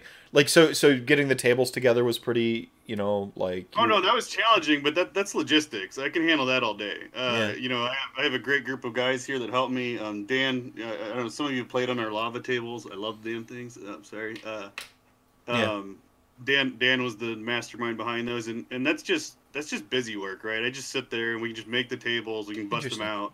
Uh, the monetary part is a different issue, right? Because the mats are, are not cheap. right. Um, you know, when you're building your ter- terrain from scratch out of you know just uh, foam and whatnot, that's that's pretty inexpensive.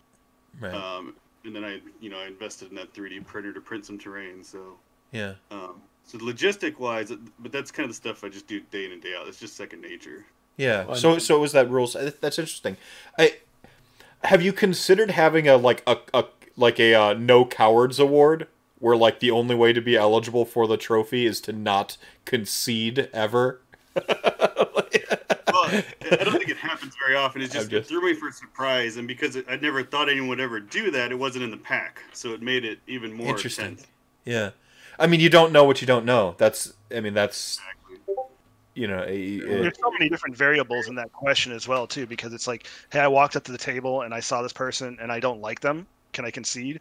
Or is it, uh, I'm I'm playing my club mate and I'm going to concede so they can win and get a, a boost yeah. to the top, or it's um, turn four. We know the way the game's headed. I'm just going to concede now. The game is done without being done. I mean, there's so many different levels of it. It's kind of a hard question. Yeah, yeah. and this, this was before any dice are rolled, and and in, it was explained to me is that this is a thing that happens at these team events.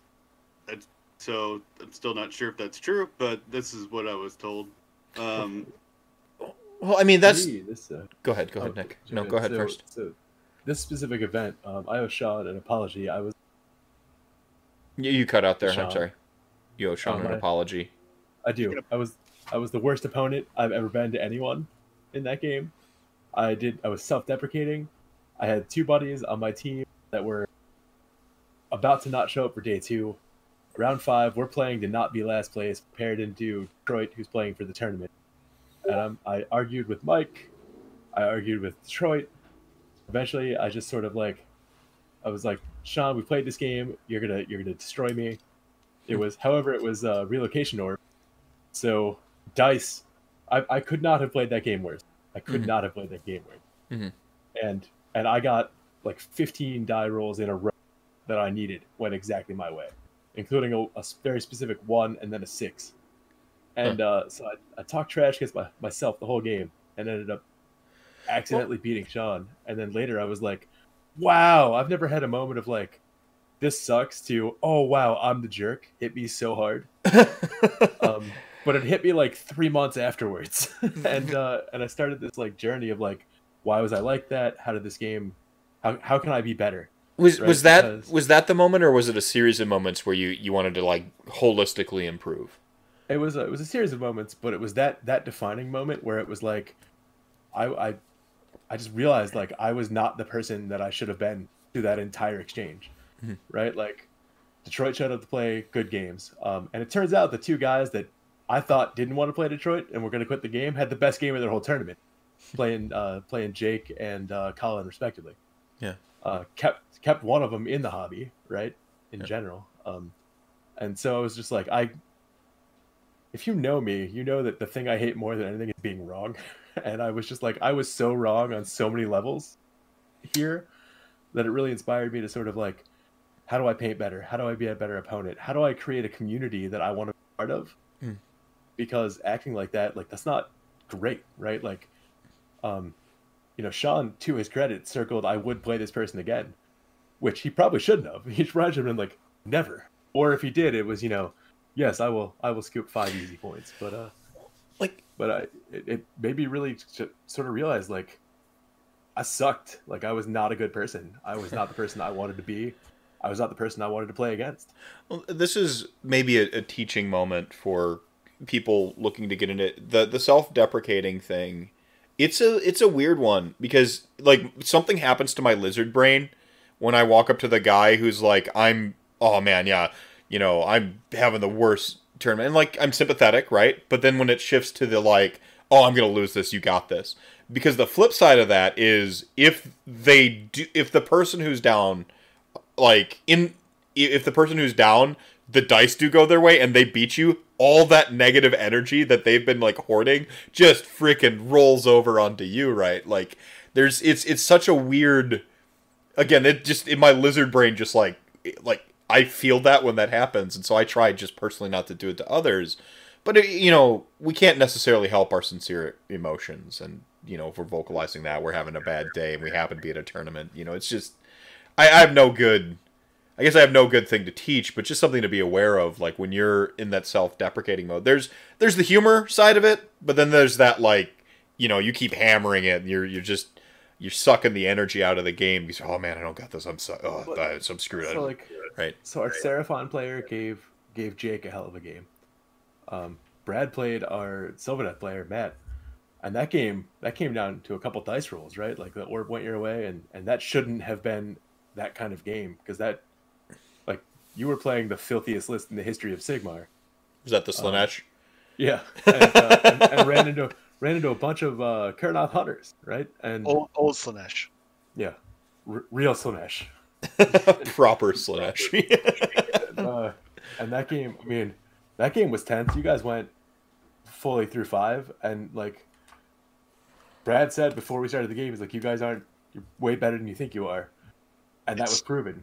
It, it's it's very hard to to be the balance between trying to uh, talk someone up for a game and and try to have a good game of it and try to make sure that they know that they can still play in the game and not tipping the scales and coaching your opponent to beat you. Right.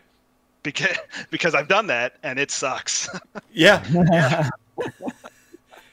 yeah. Like, oh, you, you taught me how to. You told me just exactly how to beat you. It's like, well, the hell did I do that for? but on the other hand, I mean, you you don't want to sit there and have a terrible game where the other guy thinks that he sucks and he's going to lose. And uh, I mean, it's not going to do anything for anybody's outlook on that game right. for the future or even on the scorecard. I mean, it's just going to be miserable for both people.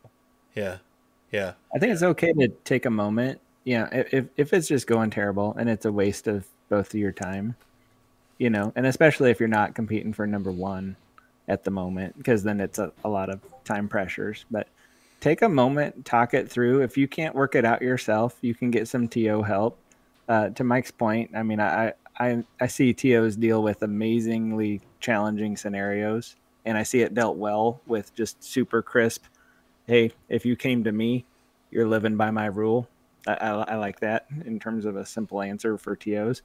But I even had a game where this guy was so crushed and ready to leave the hobby, literally took him over to the restaurant. We sat there for 10 minutes, really irritated the heck out of the TO that we're taking this time away. Came back to the table. I said, I'm going to play your army and teach you how to play against my army. And, you know, and, and, uh, to Brad's point, that can mess with scores. So there, there's a lot of factors with it.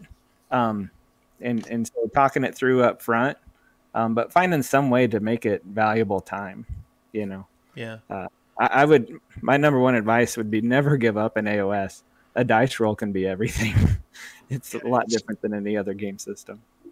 Uh, that that is that's two good points based off what Tom said. It's if you're seeing your game getting to that point, you can you can stop, set back for a minute, and be like, "Hey, do you want to just take five and go grab a beer? Or you can have a smoke, or we can just chill for a minute and and cool off." Um, I've I've had that happen before. Uh, during high level games where it's like let's kind of just talk about what's going on here so we can get this game back on the right track. And then on the other hand um, something that a lot of new players are afraid to do is to go to the tournament organizer with a question or not necessarily a fight or an argument but uh, a debate i guess you could say is a less less negative word. Um, one thing that I always try to do is I try to phrase it as neutrally as possible that I want to go get the TO. Mm-hmm. I'd be like, uh, I don't think it works like that. I would really rather get a third opinion. Do you mind if I go grab the tournament organizer just to be sure that we're on the same page? Yeah. Just word, just wording it in a way that is not confrontational. Um, it, it goes a long way to to really improve the atmosphere of your table. Well, this is a. I mean, this is a cultural thing you know like gaming culture right? Like the, there's a negative connotation to the like the hand goes up judge or to right? Like the, shifting that like what you're doing is you're essentially shifting the context and and or making it a more palatable context for that interaction. You know i one of my goals if you know i'm helping i'll be helping brendan with uh with uh championships at AdeptiCon. One of my goals is like basically just a guy to read the FAQ to you if I need to, is to make it not a negative thing. You know, I don't want like some packs have even gone to the extent of like, could you solve this without a you know every problem was solved without a TO, and I'm like, no, no, no, you can have a TO and solve the problem and that not be a sports score thing. Like I that that thing being in packs, I'm not to criticize anyone for writing their packs because they have their own vision for their games and stuff like that. But that right there is part of indicative of that culture of like negativity, is it not? Like you you're there's a little sports I get one extra point on sports score if I solve every problem at the table. Some problems just need a zoomed out view. You know, we we we play a game of perfect information but not perfect recall, and this happens at every level of the game. Not no TO has the perfect recall, so they can be a little bit easier on themselves if they get the FAQ wrong, or you know they didn't you know, like eh, you know, and it just goes all the way down. You know, top level players sometimes forget a rule too, or or internalized a, a rule prior to the FAQ, or you know, it's not always a, a bunch of bad faith, you know, sketchy trying to misremember my rules to gotcha.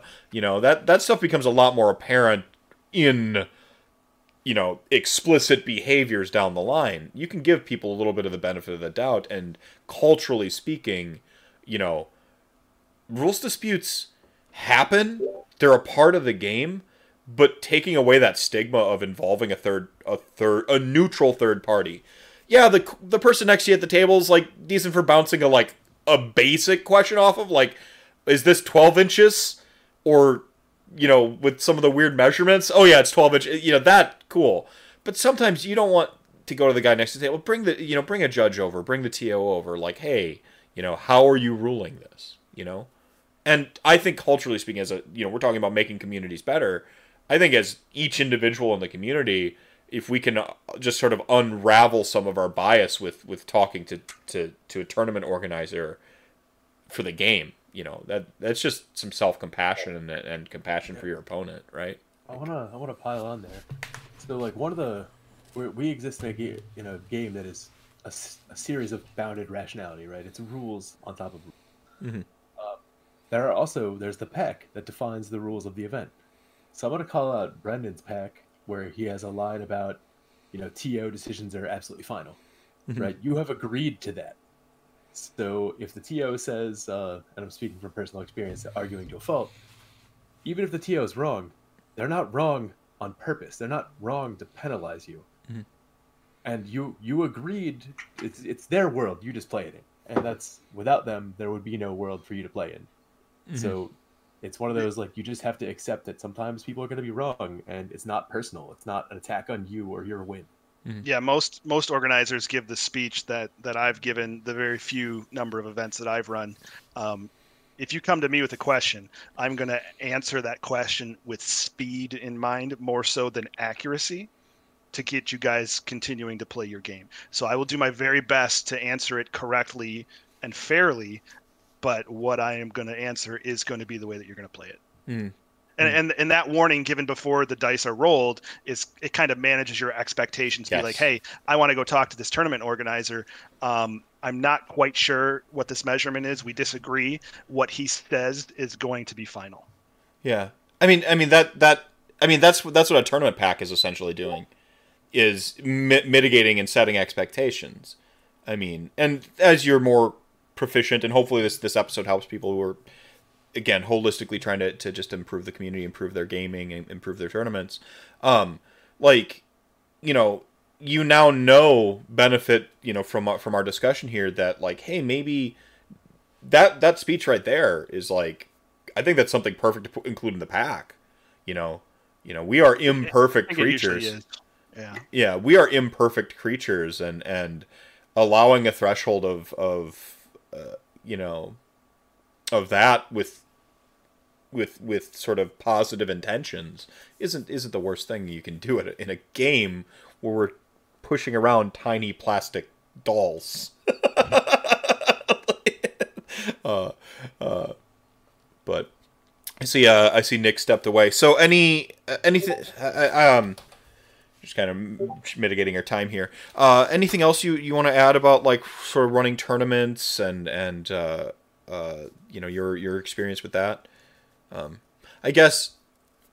W- what are your expectations? Uh, you know, Tom and and then Brad from a tournament you want to go to. Is it just all all tournaments, or or or is there something in particular you see and you get excited for? Um, we'll do Tom first and then Brad we enjoy reading through the packs to understand how it's going to be graded and that that can have a lot to do with the army list you know that you try to take you know so kind of having a goal in mind mm-hmm. whatever that goal is um, one of the follow up questions for Mike I have is, uh, you know, how much help should, is it appropriate to ask for? I, am going to answer that with a ton. You know, like I, I, like how Mike highlighted that when when tournaments are being run, he uh, I switch topics on you, but he's gonna he's gonna go ahead and right. He, he said he's gonna play to strengths. He's got his master terrain builder Dan, right? He, he has got you know the guy that can make anything happen, Dominic. He's got uh, all these other people to help. And so when we say TO, I just wanted to highlight also, uh, you know, the wise man calls for help. The strength, the strong man stands to face the odds.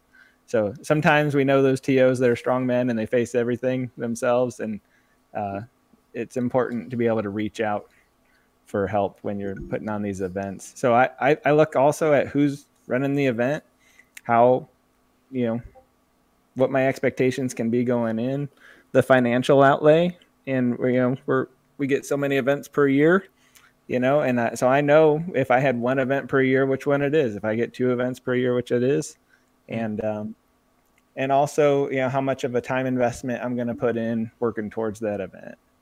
So, just just kind of um that had a aha moment in my mind as you mentioned that. Um, something I've noticed the Midwest is pretty mindful of is is, and I think that you can extend this to any region or or should be is conflicting dates with each other. Like a lot of one of the first things I've noticed of like To is trying to run a new tournament, especially with two dayers, is like okay, is something going on that weekend where you know, you know my this is my re- theoretical pool of people coming to this tournament. They're going to drive down from you know Michigan, Wisconsin, Minnesota, you know the you know all these places they're going to drive from that are within sort of driving distance to this two dayer. Um, you know what tournaments are going on in here that are you know comparable uh, two day events or size, and then you know shifting around. I've noticed some co- cooperation in that. That's uh, you know I don't think I've noticed in other other events by any means. Um, or, it's purposeful from what I've seen. All the event organizers are like, "Hey, you're stomping on you're th- you're within three weeks of my event. What are you doing?" You know, yeah. Uh, yeah. It, I see it outright disgust um, because we know that you know people are are gonna want a little bit of distance between or some practice right before. Yeah. And so um, I, I see it taken into account. Go ahead, Mike. When we were looking for the first date for the Circle City Clash, I basically tried to find a month no other events were going on, and it is hard in the Midwest. Yeah. To reach. Yeah. Uh, June June is the month we settled on for the next clash in 2022 because it's the only month I basically found where no one was doing anything. Mm-hmm. Um, and, it, and not only from from your perspective of you know not trying to stop people's but I also try to be mindful of just people's wallets. I mean, if if you want people to come, um, you know, asking them, it gets expensive really quick if you try to do multiple events like Tom was saying. So, mm-hmm. um, that's that's another thing to consider. Um, yeah, yeah. Um, I, I feel like we've been we've been kind of talking all, all around the sort of holistic better player, but uh, now that we've we've uh, bought you enough time, Nick, Doctor, uh, so you have a you have a PhD. We won't say in what, so you are an expert in a field. Uh, now it's you're prepared to talk expertly uh, about becoming a better holistic player, and you are you muted. Oh, there you go. Yeah. So I I realized uh, after that game with Sean specifically that I was not being being the person I wanted to be in this hobby, right? Like, um, it's the first place I felt welcomed in a long time, where I can just. I've mentioned this before on Rantcast. Like Warhammer events are a vacation from who I have to be in my normal life, because I can go to a place where I can talk ad nauseum about toy soldiers, and nobody gets annoyed with it. Like when I talk to my my partner, I can just see her eyes glaze over and uh, and and that you know I mean like as Mike in our chats I tend to be prolific is a good way to say it. Um, but I, I just realized like the community matters to me, and I needed to dive into you to try to understand the sort of minutia I don't understand.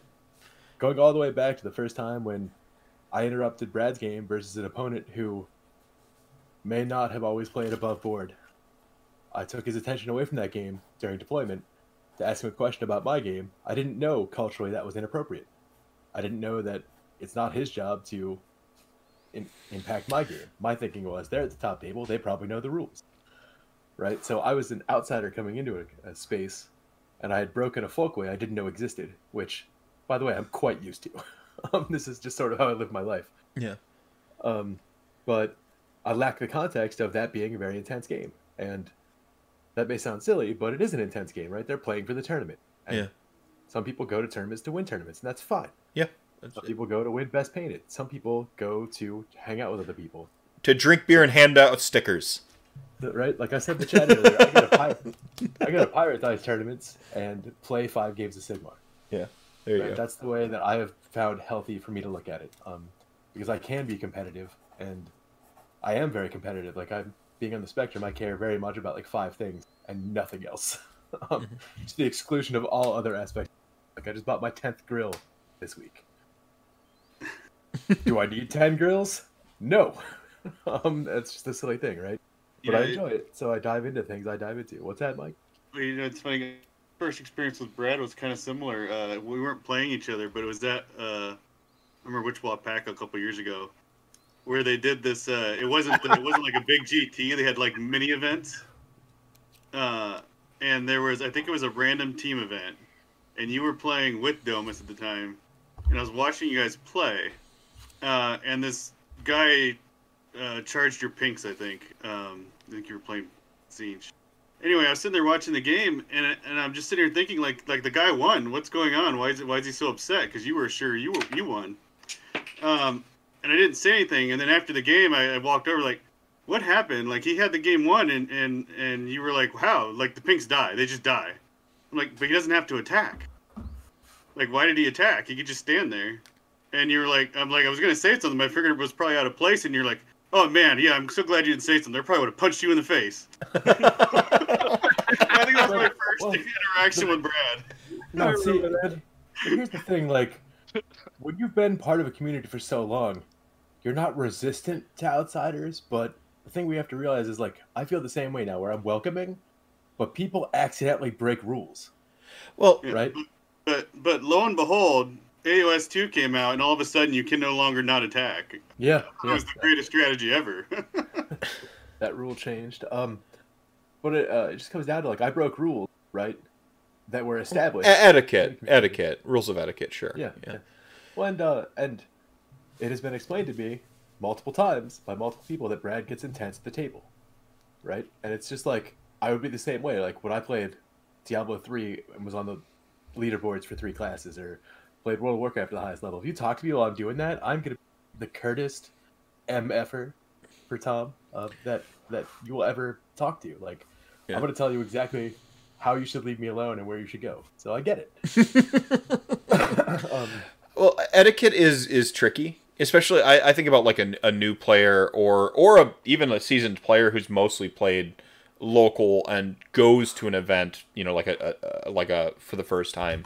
Nothing about etiquette is in is truly like inborn, right? I can I can pick up a Warhammer book and I can read the rules and I'm like, okay, I know how this operates when I like take it and go play against somebody. The etiquette stuff, uh, touching people's dice, right? Like, um, you know, everyone here probably has a diff- varying degree of like of dice, like where they exact their hard line is over dice. Is it? I think COVID's you know switch never touch my dice maybe is a little bit more prevalent now, but you know before I was like, oh yeah, ask right. Or you know, sometimes I've had people like just assume and, and like grab my dice and like, eh, you know, that makes me lean back. You know, etiquette is difficult. I think it's keep your terrible luck off my dice. yeah, etiquette's difficult, and it, it's something that you learn. It's it's it's socialization. It's it's something that you're you're. It's a behavior that you're lear- you you learn, and you mostly learn it when you step out of bounds.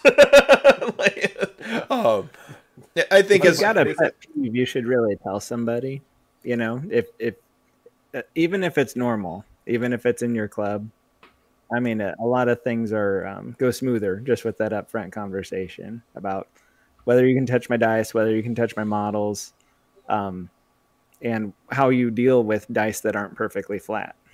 A couple of things to talk through.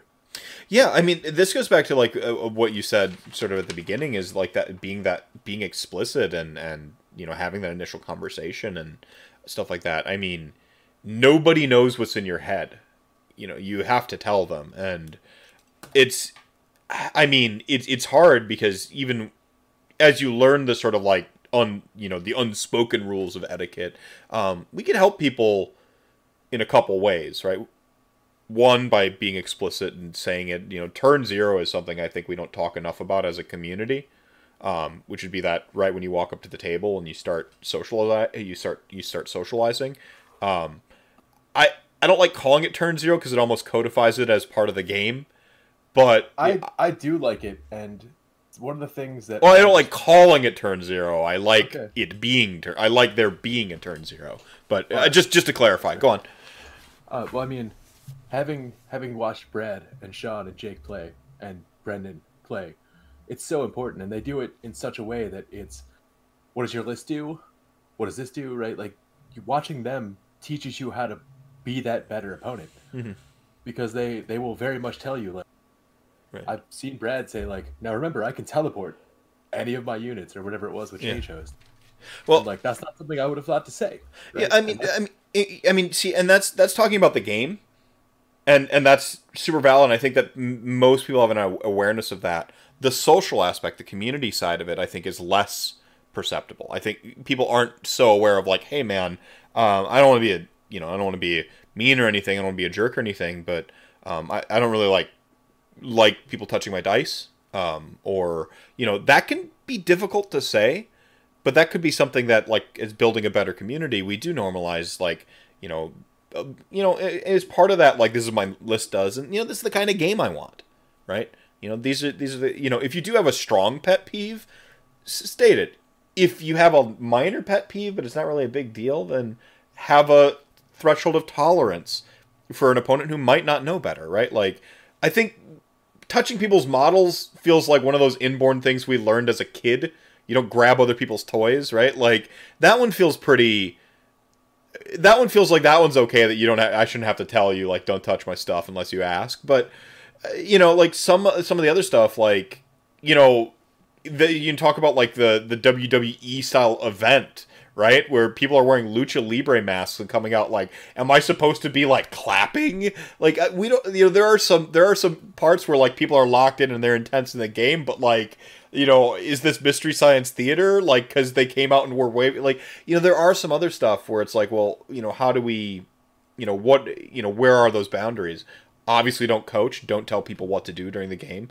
That that someone talking just over my shoulder in general, uh, you know, just from uh, Uh, I guess it's PTSD like symptoms from my upbringing. Like it just it, my anxiety begins to just raise and raise and raise when someone's just hanging over my shoulder. Like come over here in like just one step into my peripheral, please, because when you're over here, I'm just, you know, my. Mike, Go ahead. Mike, Mike, in his story earlier, handled that very well. Even if what happened afterwards is, is kind of funny, it makes for a good story. But he handled that correctly in the moment.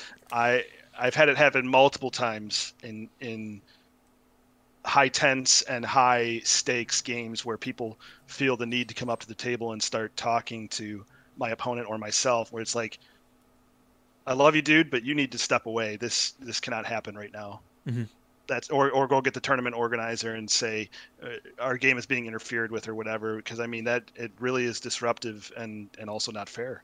Yeah. Yeah, I mean a little bit of what what Tom was talking about is like you're you have a time investment with this person now. It's not just, you know, like it you have this time investment with this person right now and it's it's it's not fair to either individuals in that when you're sort of imposing in on their time, right? Um just just a yeah, no, this is I think this is important for people to to begin to like sort of codify or or or, or explicitly state. I want to add on to that. Like, uh, was it? I think it was the last meltdown that happened. Is that where you played JT, Brad? Yeah, yeah. I didn't want to mention the specifics, but yes. Okay, I watched. I watched that game, and I watched from a distance. That's probably the most intense. Well, I finished my game very early at that in that in that round, but probably the most intense hour of Warhammer I've watched and and people were walking up to the table and you know you had to like kind of stop them and be like don't right like mm-hmm. this is uh this is top table end of the end of the tournament like just stand back and watch and in, in their in some people's defense, a couple of people should have known better. But in some people's defense, uh, the way Domus randomized the tables, we were actually in the back of the room, not the front of the room, right next to the tournament organizer desk. So I mean, it's kind of understandable that the possibility of that happening was something that we needed to worry about. Um, but uh, in in to his credit, JT handled it very well, um, and he and I both talked about it after the event in in personal messages on Facebook, and we were cool with it at the time. And and afterwards, where we're like, hey man, I'm sorry it kind of went down like that. I just wanted to make sure that it was kind of a weird thing during the game, but we're cool and and that sort of stuff. So I mean, even even during the game, we we kind of talked it out and be like, hey, we'll get the judge and make sure that everything's smooth. And it, it's those sort of interactions that if you learn to handle those the correct way, um, it makes people want to play with you more, even if it was kind of like a little, a little weird thing Awkward, that maybe yeah. wasn't the most fun and friendly and happy-go-lucky game ever. But I mean that you can kind of build a friendship from that going through. Um, it's it's kind of disingenuous to call it adversity in a Warhammer game, but um, right? I but, mean, it, it, seems silly, but I would call it disingenuous. Like it, it's maybe not to the height of, but yeah, go on. Yeah, there, there's adversity. Adversity everywhere. It can be a teaching moment. It doesn't matter where it is. Like I, I could spill a water and like glass of water and learn not to put my cup on the edge of the table. It's all about learning, yeah. right? Go and, on. And the, the important thing for handling that situation is to make sure that you handle it fairly for both parties, um, even if it's like their friend coaching them and they're they don't feel comfortable telling him to, to get out of here Mm-hmm. And it's like, hey, hey, man, it's not cool that you're doing that sort of thing. And I mean, even even talking through it like that is a much. It can be hard for some people, but it's something that's very important to kind of realize and, and learn that those rules of etiquette that like the things that we've been talking about. Yeah, yeah. I mean, I, I really love this talking to your opponent after the game's over thing. I think this is a really important, especially if you mean, mean to stick around and go to tournaments more. I mean, you're pro it's probably not going to be the last time you see these individuals. Um, you don't have to be their best buddy, but that sort of like falling action of like, you know, especially like, you know, okay, now it's been like the next day, and like I know the person who I played. I look up, oh yeah, they've got social media. I can send them a DM real quick and be like, look, yo, I'm sorry about this thing that happened, or or like, are we cool? Like, seemed a little awkward there. You can do that again because if you're going to see these people uh, uh, again and again. And the real thing I'm trying to teach you here is to game sports. This is how you game sports. You... Well, that was going to be my follow-up point. Is if you do it after the event, it's not disingenuous. You're not doing it to, to try to squeeze an extra point out of them. Yeah, no, no. This... oh, uh, I, yeah. I, will take that point though. Yeah, yeah, me too. Just, yeah, this is why I bring a legal beer. The the like uh, the mask can come off now. Um, I've been lying to you all the whole time. I'm not actually a nice guy. I'm a I'm a gaming monster. Um, no, uh, got him. Uh, the real I, I Nagash hasn't been my favorite character this entire time. I had this has been an elaborate cover because I was bringing filth on purpose. Um, you own it. Just own it. Yeah. Um, Send send thank you letter three hours after the game to make sure they remember you for sports vote. I'm talking about the I'm talking about the next time, the next tournament. You, you want to hedge your bets every Playing every the long game. Yeah, yeah. no, I, I, think it's just that you're talking community. Um, I don't have to like you to get along with you. You know, in life and in a game that I do for fun, I find it in my best interest personally to try to get along with people, um, just to, just in general, and you know that means those extra conversations. Um, you know, one even it's go ahead. Uh, like like the rage guys said on your podcast last week mm-hmm. or last weekend. You're not going to like everybody. Everybody is not going to love everybody. It's it's almost impossible. Um, but it is possible to be at the very least civil for three hours when you're playing someone, so you just don't hate the game that you're playing. Right, right, a thousand percent. Even if it's not coaching per se, I've had games where opponents' friends have just been hanging around the table, being loud, distracting, etc. Don't be afraid to have the conversation. Yeah, yeah. I, I think it's. I think it's. We can almost like. I, I think it's. It's perfectly reasonable to really establish the etiquette for. Hey, if we're playing the game, you know, like observing, cool, but observe quietly. And my personal shtick, stay out of my like direct behind thing. I it just well, it's not, I mean, it's a two-player game. Yeah. And a story, right? Um, I'm not playing. Uh, I'm, I'm going to use Mike as an example, right? Like I'm not playing Mike and the club, right? I'm playing Mike. Yeah. Um, and and I've seen like uh, there is there's a fairly famous father and son pair where the father came up when I was playing the son and started giving the son advice, and that that was the only time I was okay with it. You are objectively worse than your kid at this game, so please tell him tell him the wrong thing to do.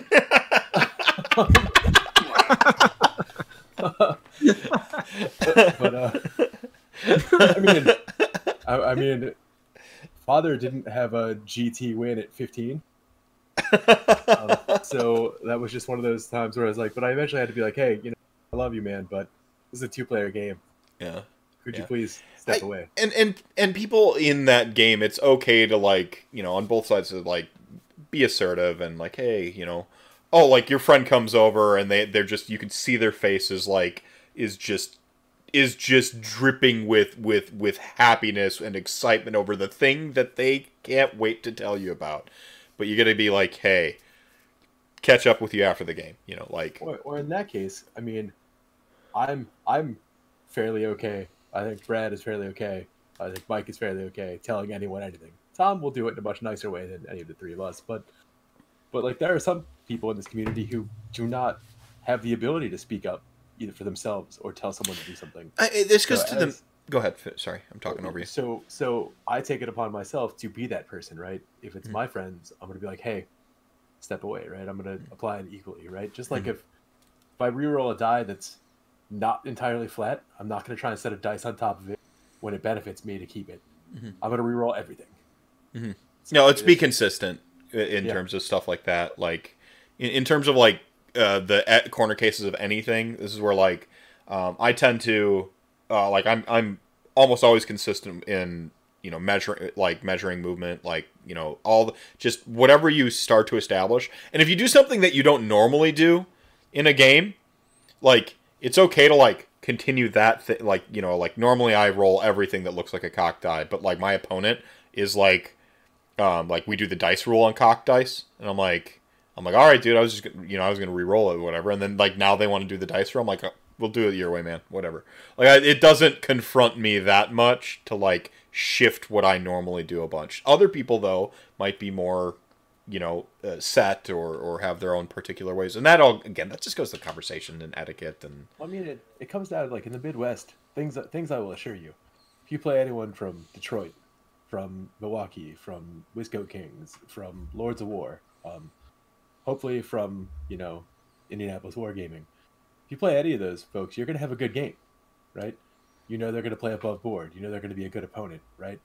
People do have bad days. I've had bad days, but I've I've seen enough from all those clubs to know that I I trust those clubs, right? Well, th- um, this is that's that matters so much. That actually brings up a pretty good point about about clubs.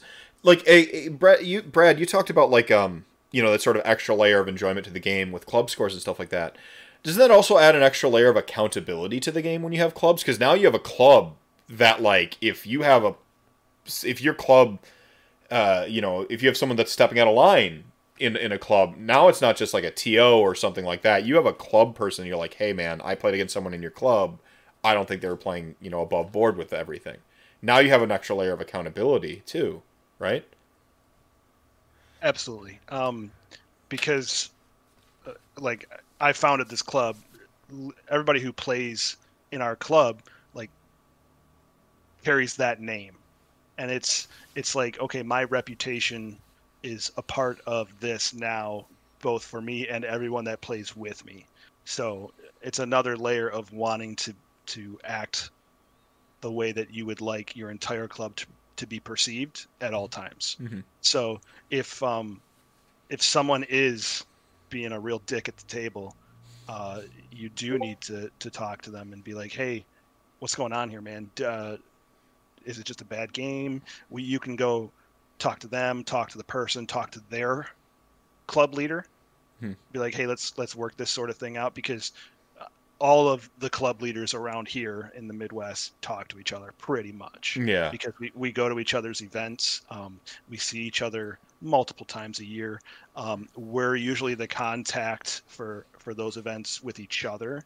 Mhm. Um, cause I mean, every member in a club is their own individual person, obviously. Yes. But, but I mean, if you're on a, if you're on a team, it doesn't matter if you're your own person. I mean, you're still a part of that team and you represent them Yeah. even if it's not as serious as like an employer or a company Right. or a professional sports team or some other like real world world thing that carries heavy consequences. Um, even in toy soldiers, I mean, everybody has a reputation. Right. Well, I'd posit like with passion projects like like gaming is that it's important to kind of keep that integrity even more so, or not even more so, but like like it, it's it's it is important to to maintain integrity for things you have passion for. This is how passions become corrupted if you don't, right? Like It's like Yeah, uh, it, it, I was gonna say if you're willing to to cheat or be an asshole at toy soldiers, I mean that that's yeah yeah sorry. sorry. uh, I mean, it, it, it potentially says something about you that um, you either probably should apologize for, or maybe just you, and now that's going to be your reputation. yeah. Oh Yeah. no, it's- it's like Kissinger said. Um, I'm going to use the academy as an example, coming from my experience. Uh, of course, once again, reminding everyone I'm a doctor because I'm a jerk. Um, like, Kissinger, like Kissinger said, right? The fights in the academy are so fierce because the stakes are so small, and that's exactly that applies here. It's like if you if you feel the need to be that good at war dollies, right? Like Oh, I do. like I'm gonna I'm gonna give you that game because I just don't care that much. I don't want to fight with you about it. I'm gonna be like, whatever, man. You need you obviously need this, and maybe we save you a call to a helpline later, right? Um, Wow. but like Yeah. that's some uh, but I can understand somebody like not knowing how to deal with that, and I I do feel like we've talked about hidden disabilities or invisible disabilities in Sigmar. Like I would wager their the representation of, of mental illness in gaming probably higher than that in the general population. If you've What's- seen the amount of plastic in my basement, you would definitely diagnose me with something. well, I think that goes back to the Island of Misfit Toys a little bit. Like, I, I it, you know, I, I noticed, and I've said this before, our demographic of gamers tends to be socially marginalized people and veterans, and these are these are two groups that have historically a little bit higher levels of, of some sort of mental health uh, issues. This is why I, I self promotion time on my own stream. This is why I did the rantathon. Like, you know, I, I think that mental health is one of the most important things. You know, this is why some people can have just just have bad days at the table. Having some having some threshold of compassion for other people. Um, you know, if I'm gonna get on my like pseudo philosophical soapbox for a minute, I you know I think compassion and passion like those things will help you operate pretty decently in a space with other humans. Um, and gaming is just a really good framework for it. If I see somebody rock up to the table wearing a club, and it's not a it's not a club decidedly negative things, like I I can presuppose one thing about that opponent. They are tolerable enough to to remain in a club. Interesting. like, like enough people can put up with them that they haven't been kicked out yet. I have a whole new club I want to start now. By the way, like we're gonna be the Eddie Guerrero of of the Midwest. Like just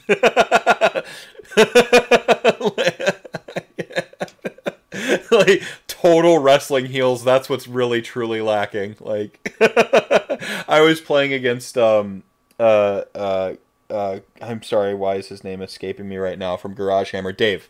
Um, I was playing against him, and he started like he was doing that thing where he was excited when I rolled good, and I'm like, no, you don't celebrate my victories. You should be angry. Like I got, I went full wrestling heel on him, and he was like completely into it and and stuff like that. I'm like, this, this is what it's about for me. Like, but you know, uh, it would be uh, like if uh, what was it, uh, uh, uh, Pat likes to cheer cheer my twelve to to charge. No, don't cheer that. Like grimace, like weep before my might. Nope, nope. Enjoy it. I I have learned to celebrate all the cool things. interesting. Uh, yeah. Um, I guess uh, just sort of uh, going back around the room, just sort of any any sort of uh, general, you know, if you got like a top three of just in general community building or anything you didn't cover in your sort of specific lane of topic. Uh, I want to I want to start with Mike because I haven't heard from him in a little bit. Um, just just a general general top three, and then we'll kind of close out the show. It doesn't need to be three. Just just just maybe it's one big thing that you you kind of just in general or or or that Uh, that you find I'll- important. I guess I'll segue the run the event you'd like to play in with uh, be the player you'd like to play against. I mean, I think it goes hand in hand. Mhm. Um, I I try to always make sure the opponent I'm having is having a good time. I'm playing against. Um, you know, uh, I don't know if this will be a contested opinion in this room or in the chat, but um, sometimes that means letting off the gas a little bit. Oh, uh, I, I have actually lost games doing that, which does not feel good. But uh, Yeah. um, it- you know, making sure they're having a good time as well is important, at least to me. Well, I think some people. I mean, this goes with expectations in a game. Um, like some some people don't like when they feel like you're t- handling them with kids kids gloves at the table. Like there's a difference between stomping like my ha- face into the ground and then rubbing my nose in it, and like and like easing up to where like I know you're like infantilizing me. You know, like I don't. I think both can be bad, and it really just it really just depends on your expectations, and that's You know, my my the list I've been playing recently has an ability to shoot twice. Mhm. And one round, maybe I just don't shoot twice. Hmm. I don't know. No. Destroy them. Take your Seraphon fill elsewhere. Um, I heard Jacob Barry say something similar on, you know, since you brought him up earlier. Um, he he was playing Skaven there for a while when Skaven was catching a lot of hate, and he had games with like if he was playing like if you if you had ended up on a table against like a Brad or or like a Brendan or something like that, like the vortex comes out. But if he ended up on a table against like you know someone who's clearly just like they're they they come up and they've they've got like a bathrobe on and a white Russian and a pair of sunglasses looking like the dude uh, looking like the dude from the Big Lebowski.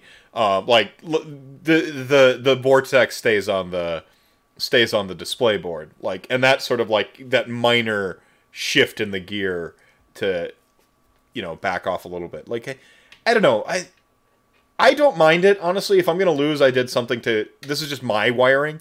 If I'm gonna lose, I did something to like deserve a loss, and I need to hashtag get good. Um, so crush me, and we'll talk about it afterwards. Yeah, everyone's different. Um, my favorite games are always the one that go that goes five round and it comes to a dice roll. That's fair. Yeah, That's you know. yeah, yeah, yeah. No, that's fair. That's it's totally fair. And it goes to like the being.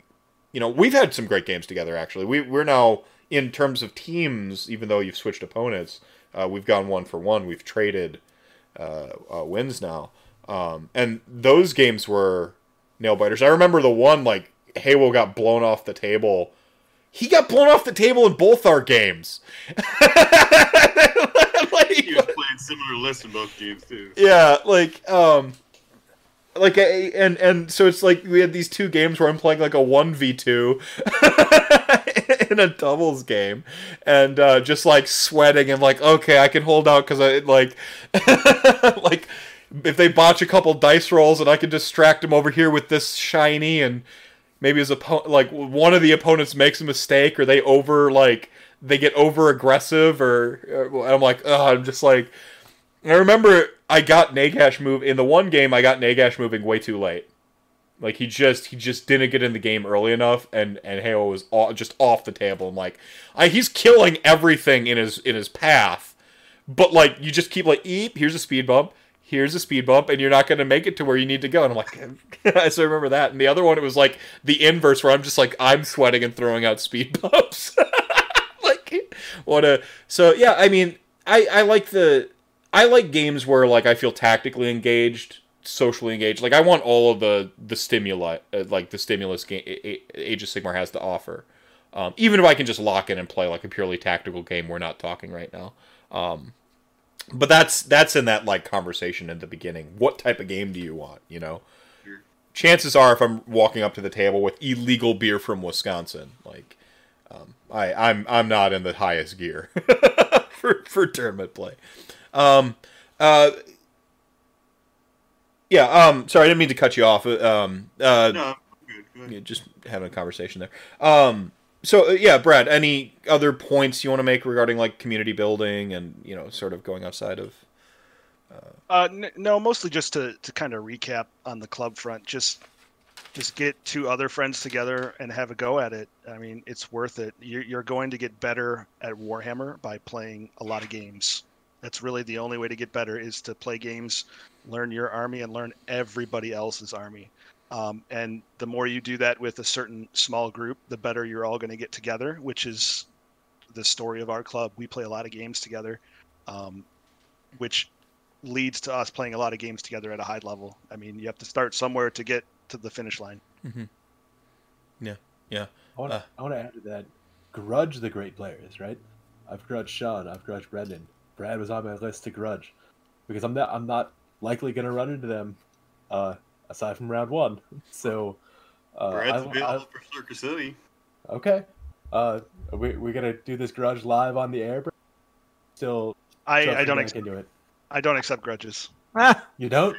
There you go. I, I remember one. Ha- I remember it happening once. Um, Are I, you- I learned I learned from uh, accepting a grudge against Christian Weir and literally playing five of the hardest games of my life in a row. It's, just, It's fun. Okay. it's too much. Shying away from the grudge on When- when live people on talk Rantcast. People talk about the good players wanting to play other good players and prove they're the better player are, are lying. Liars. Yeah. No, I want to. I want to I coast into one almost- hard game. I, I almost said something else. So just, Yeah. just give me just give me five buys and hand me my trophy. Come on, let's go. reach out, to, reach out to other clubs. See if you if you're close enough. Go play at their club day, right? Yes, for sure. That yeah, absolutely. So Um, Rep- rep- repetitions though. I, I uh, I had someone ask me to play a game Saturday last week. I'm like, dude, I played five games this week already. I think I need to take a break. yeah. Yeah, yeah. My before lockdown, my last summer was just a whirlwind. I had, I, I, I know I had at least two, but I think I had three, um, two day tournaments within four weeks. It's just, it's rough. I, but I mean, going back to it, the more Warhammer you play, the better you'll be. Yeah. Right on. Right on. Tom. I had enough time here to prepare my three. Uh, Nice. but yeah, you know, so starting here with the number one, uh, preparation, I think is is just a takeaway here. You can make the overall experience and the memories better by identifying your own weak areas. Uh, I know somebody, Brendan, that helped me understand how slow I played the game, and so you know, making sure that you've got your rules set and that you've got a way to tackle your weaknesses in the game will make it better for both of you, and that that's a good end goal. And then number two, help yourself, help your opponent.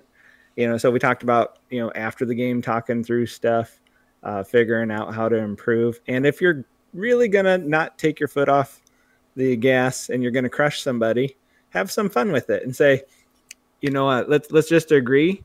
This uh, I got lucky, you know, and things went in my favor. Maybe a little skill, who knows? But um, watch this. This is how you do this. So if you ever face this again, you know, and sometimes I even talk through that with people. You know, like, uh, hey, I'm just I, I want to do my best and I want to see how this works.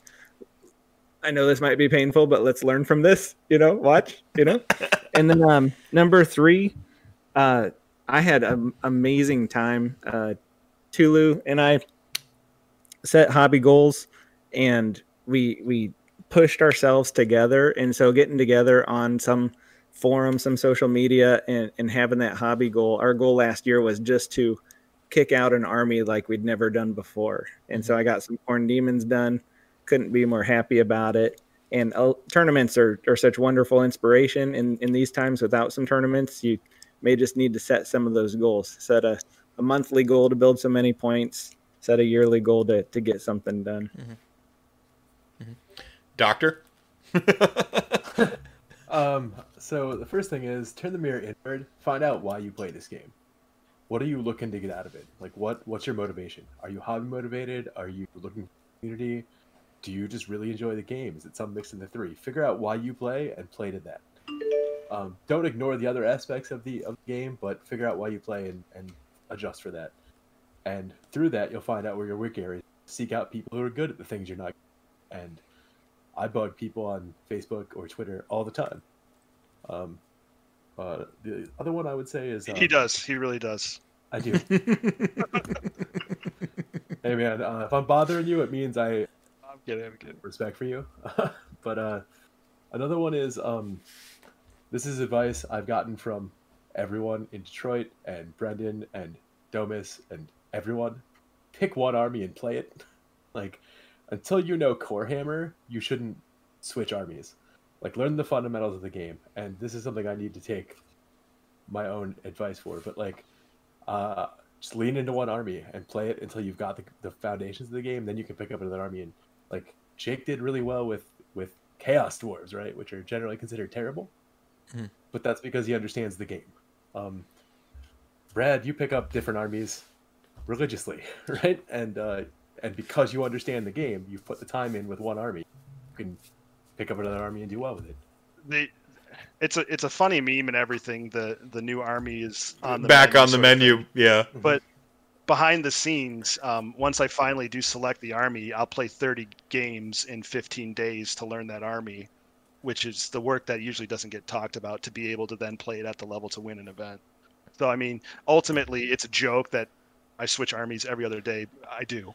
I, I, do. Um, but then you still have to put in the work to be able to play at a high level. You have to learn your stuff for sure. So here's the gotcha journalism moment. Can you go on record with your favorite army you've ever played? Like, yeah, yeah. Orcs. The opening of AOS 2 Nagash Hand of Dust Off at Midwest Meltdown.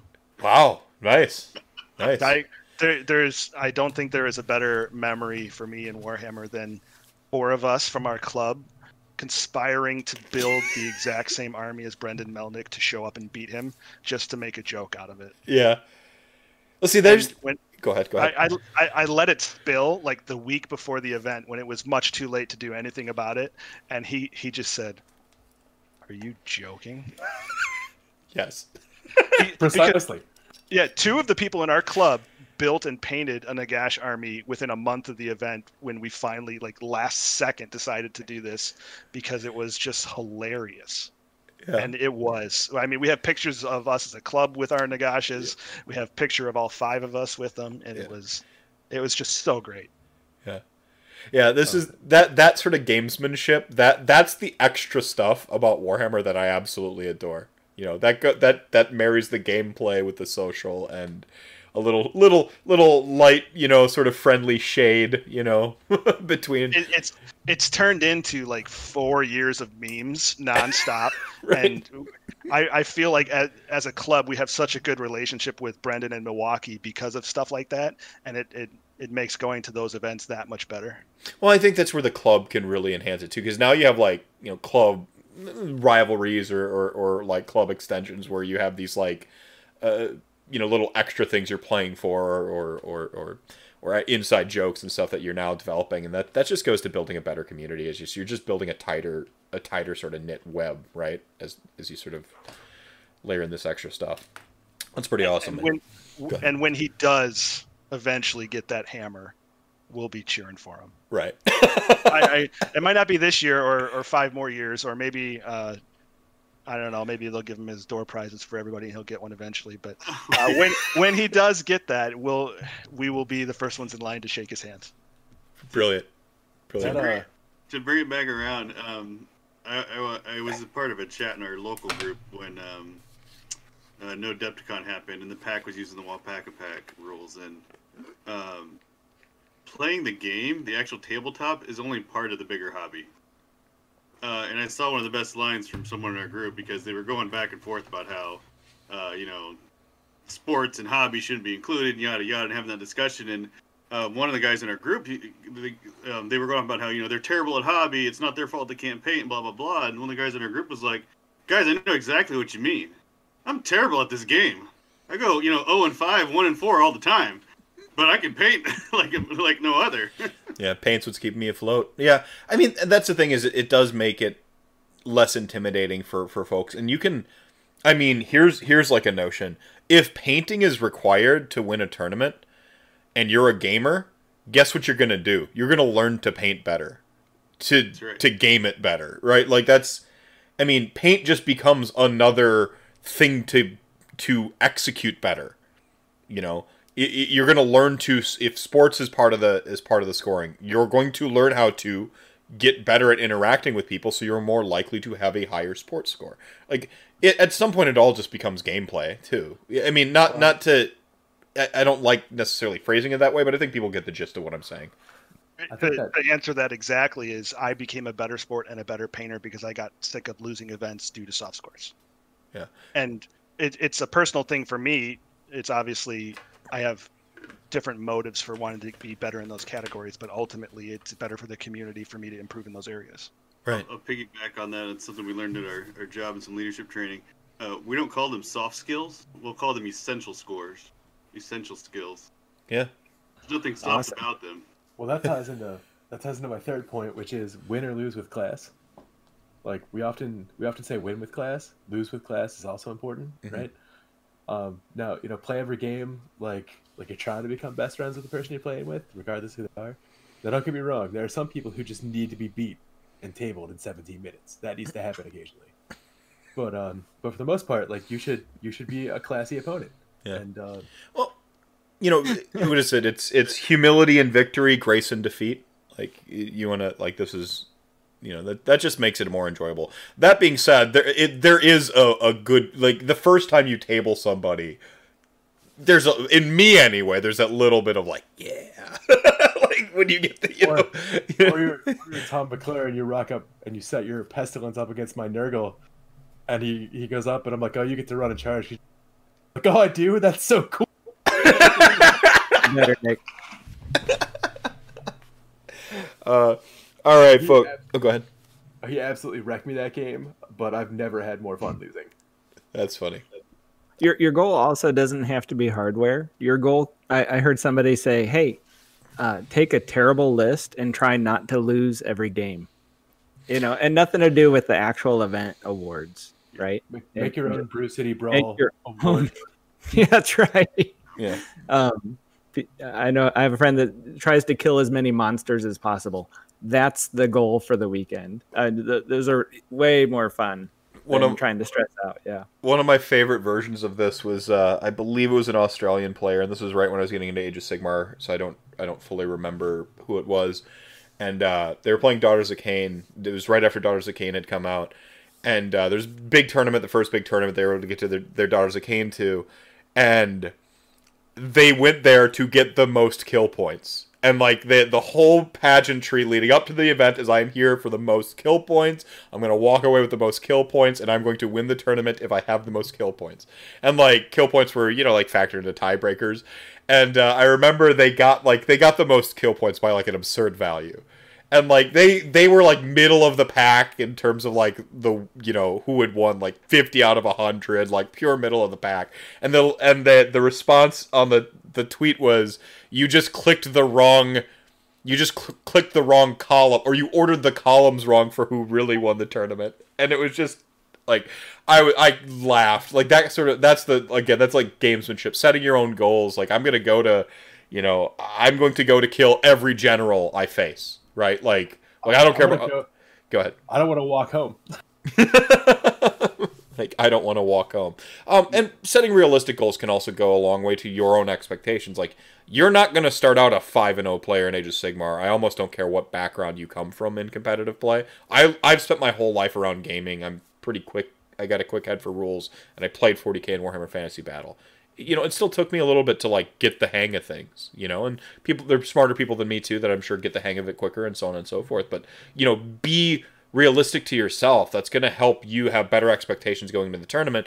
It's going to keep that chip off your shoulder a little bit too. If you run into uh, like someone from Detroit or or Brendan or or or Trunzo or one of these people, they're probably going to stomp you if you think you're you know the big the big fish in your small pond back home to come here and find out we got sharks at a tournament, right? Like having more realistic goals, uh, you know, I want a winning weekend first, and then the next tournament. Well, now I want to go four and one, and you know, setting realistic goals can really help you manage your like the other parts of your emotions when you're interacting with humans and stuff like that. Just having better goals, right? Well, that that being said, um, much like Brendan, I'm about to turn into a pumpkin. I was so, uh, trying to wind this down. Yeah. So. Yeah. So, uh, uh, I'm gonna I'm gonna end with be excellent to each other. Yeah, and party on. uh, yeah. Yeah. Yeah. Any closing thoughts, anybody? Uh, uh, Mike, where can they reach you? Where can they find out about Circle City? Uh, uh, CircleCityClash.com. Um, so it's right there. I've been accumulating Midwest events in that Midwest Discord and posting them in there as well.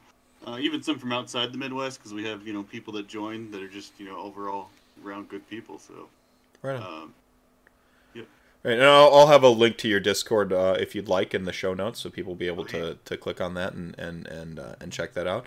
Uh, Tom, if they want to keep up with your antics, maybe there's a Twitter handle or something they can uh, they can be aware of. Yeah, you can feel free to post that, but you'll find me in Mike's forum, right? That's where we'll be, hobbying away. Right on. Sharing our tips. Right on.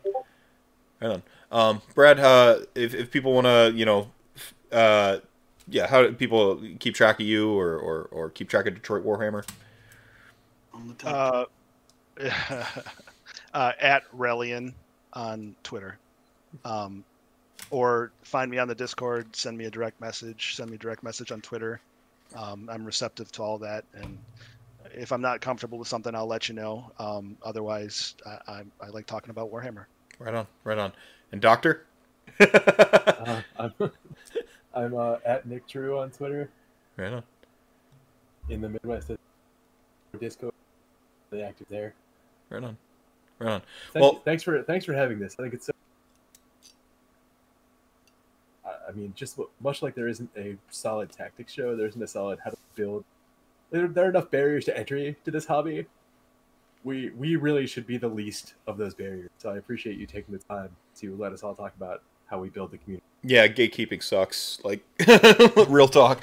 Um, no, I, I, think you know being an ambassador, trying to invite people in. I want to thank you all for coming on. Uh, this is an ambitious show. Um, Nick, you did all the legwork. I had a heck of a week leading in. I think most people who, who know me personally or know, know follow my feeds on, on the various things will see my uh, personal life spill onto them all because that's who I am.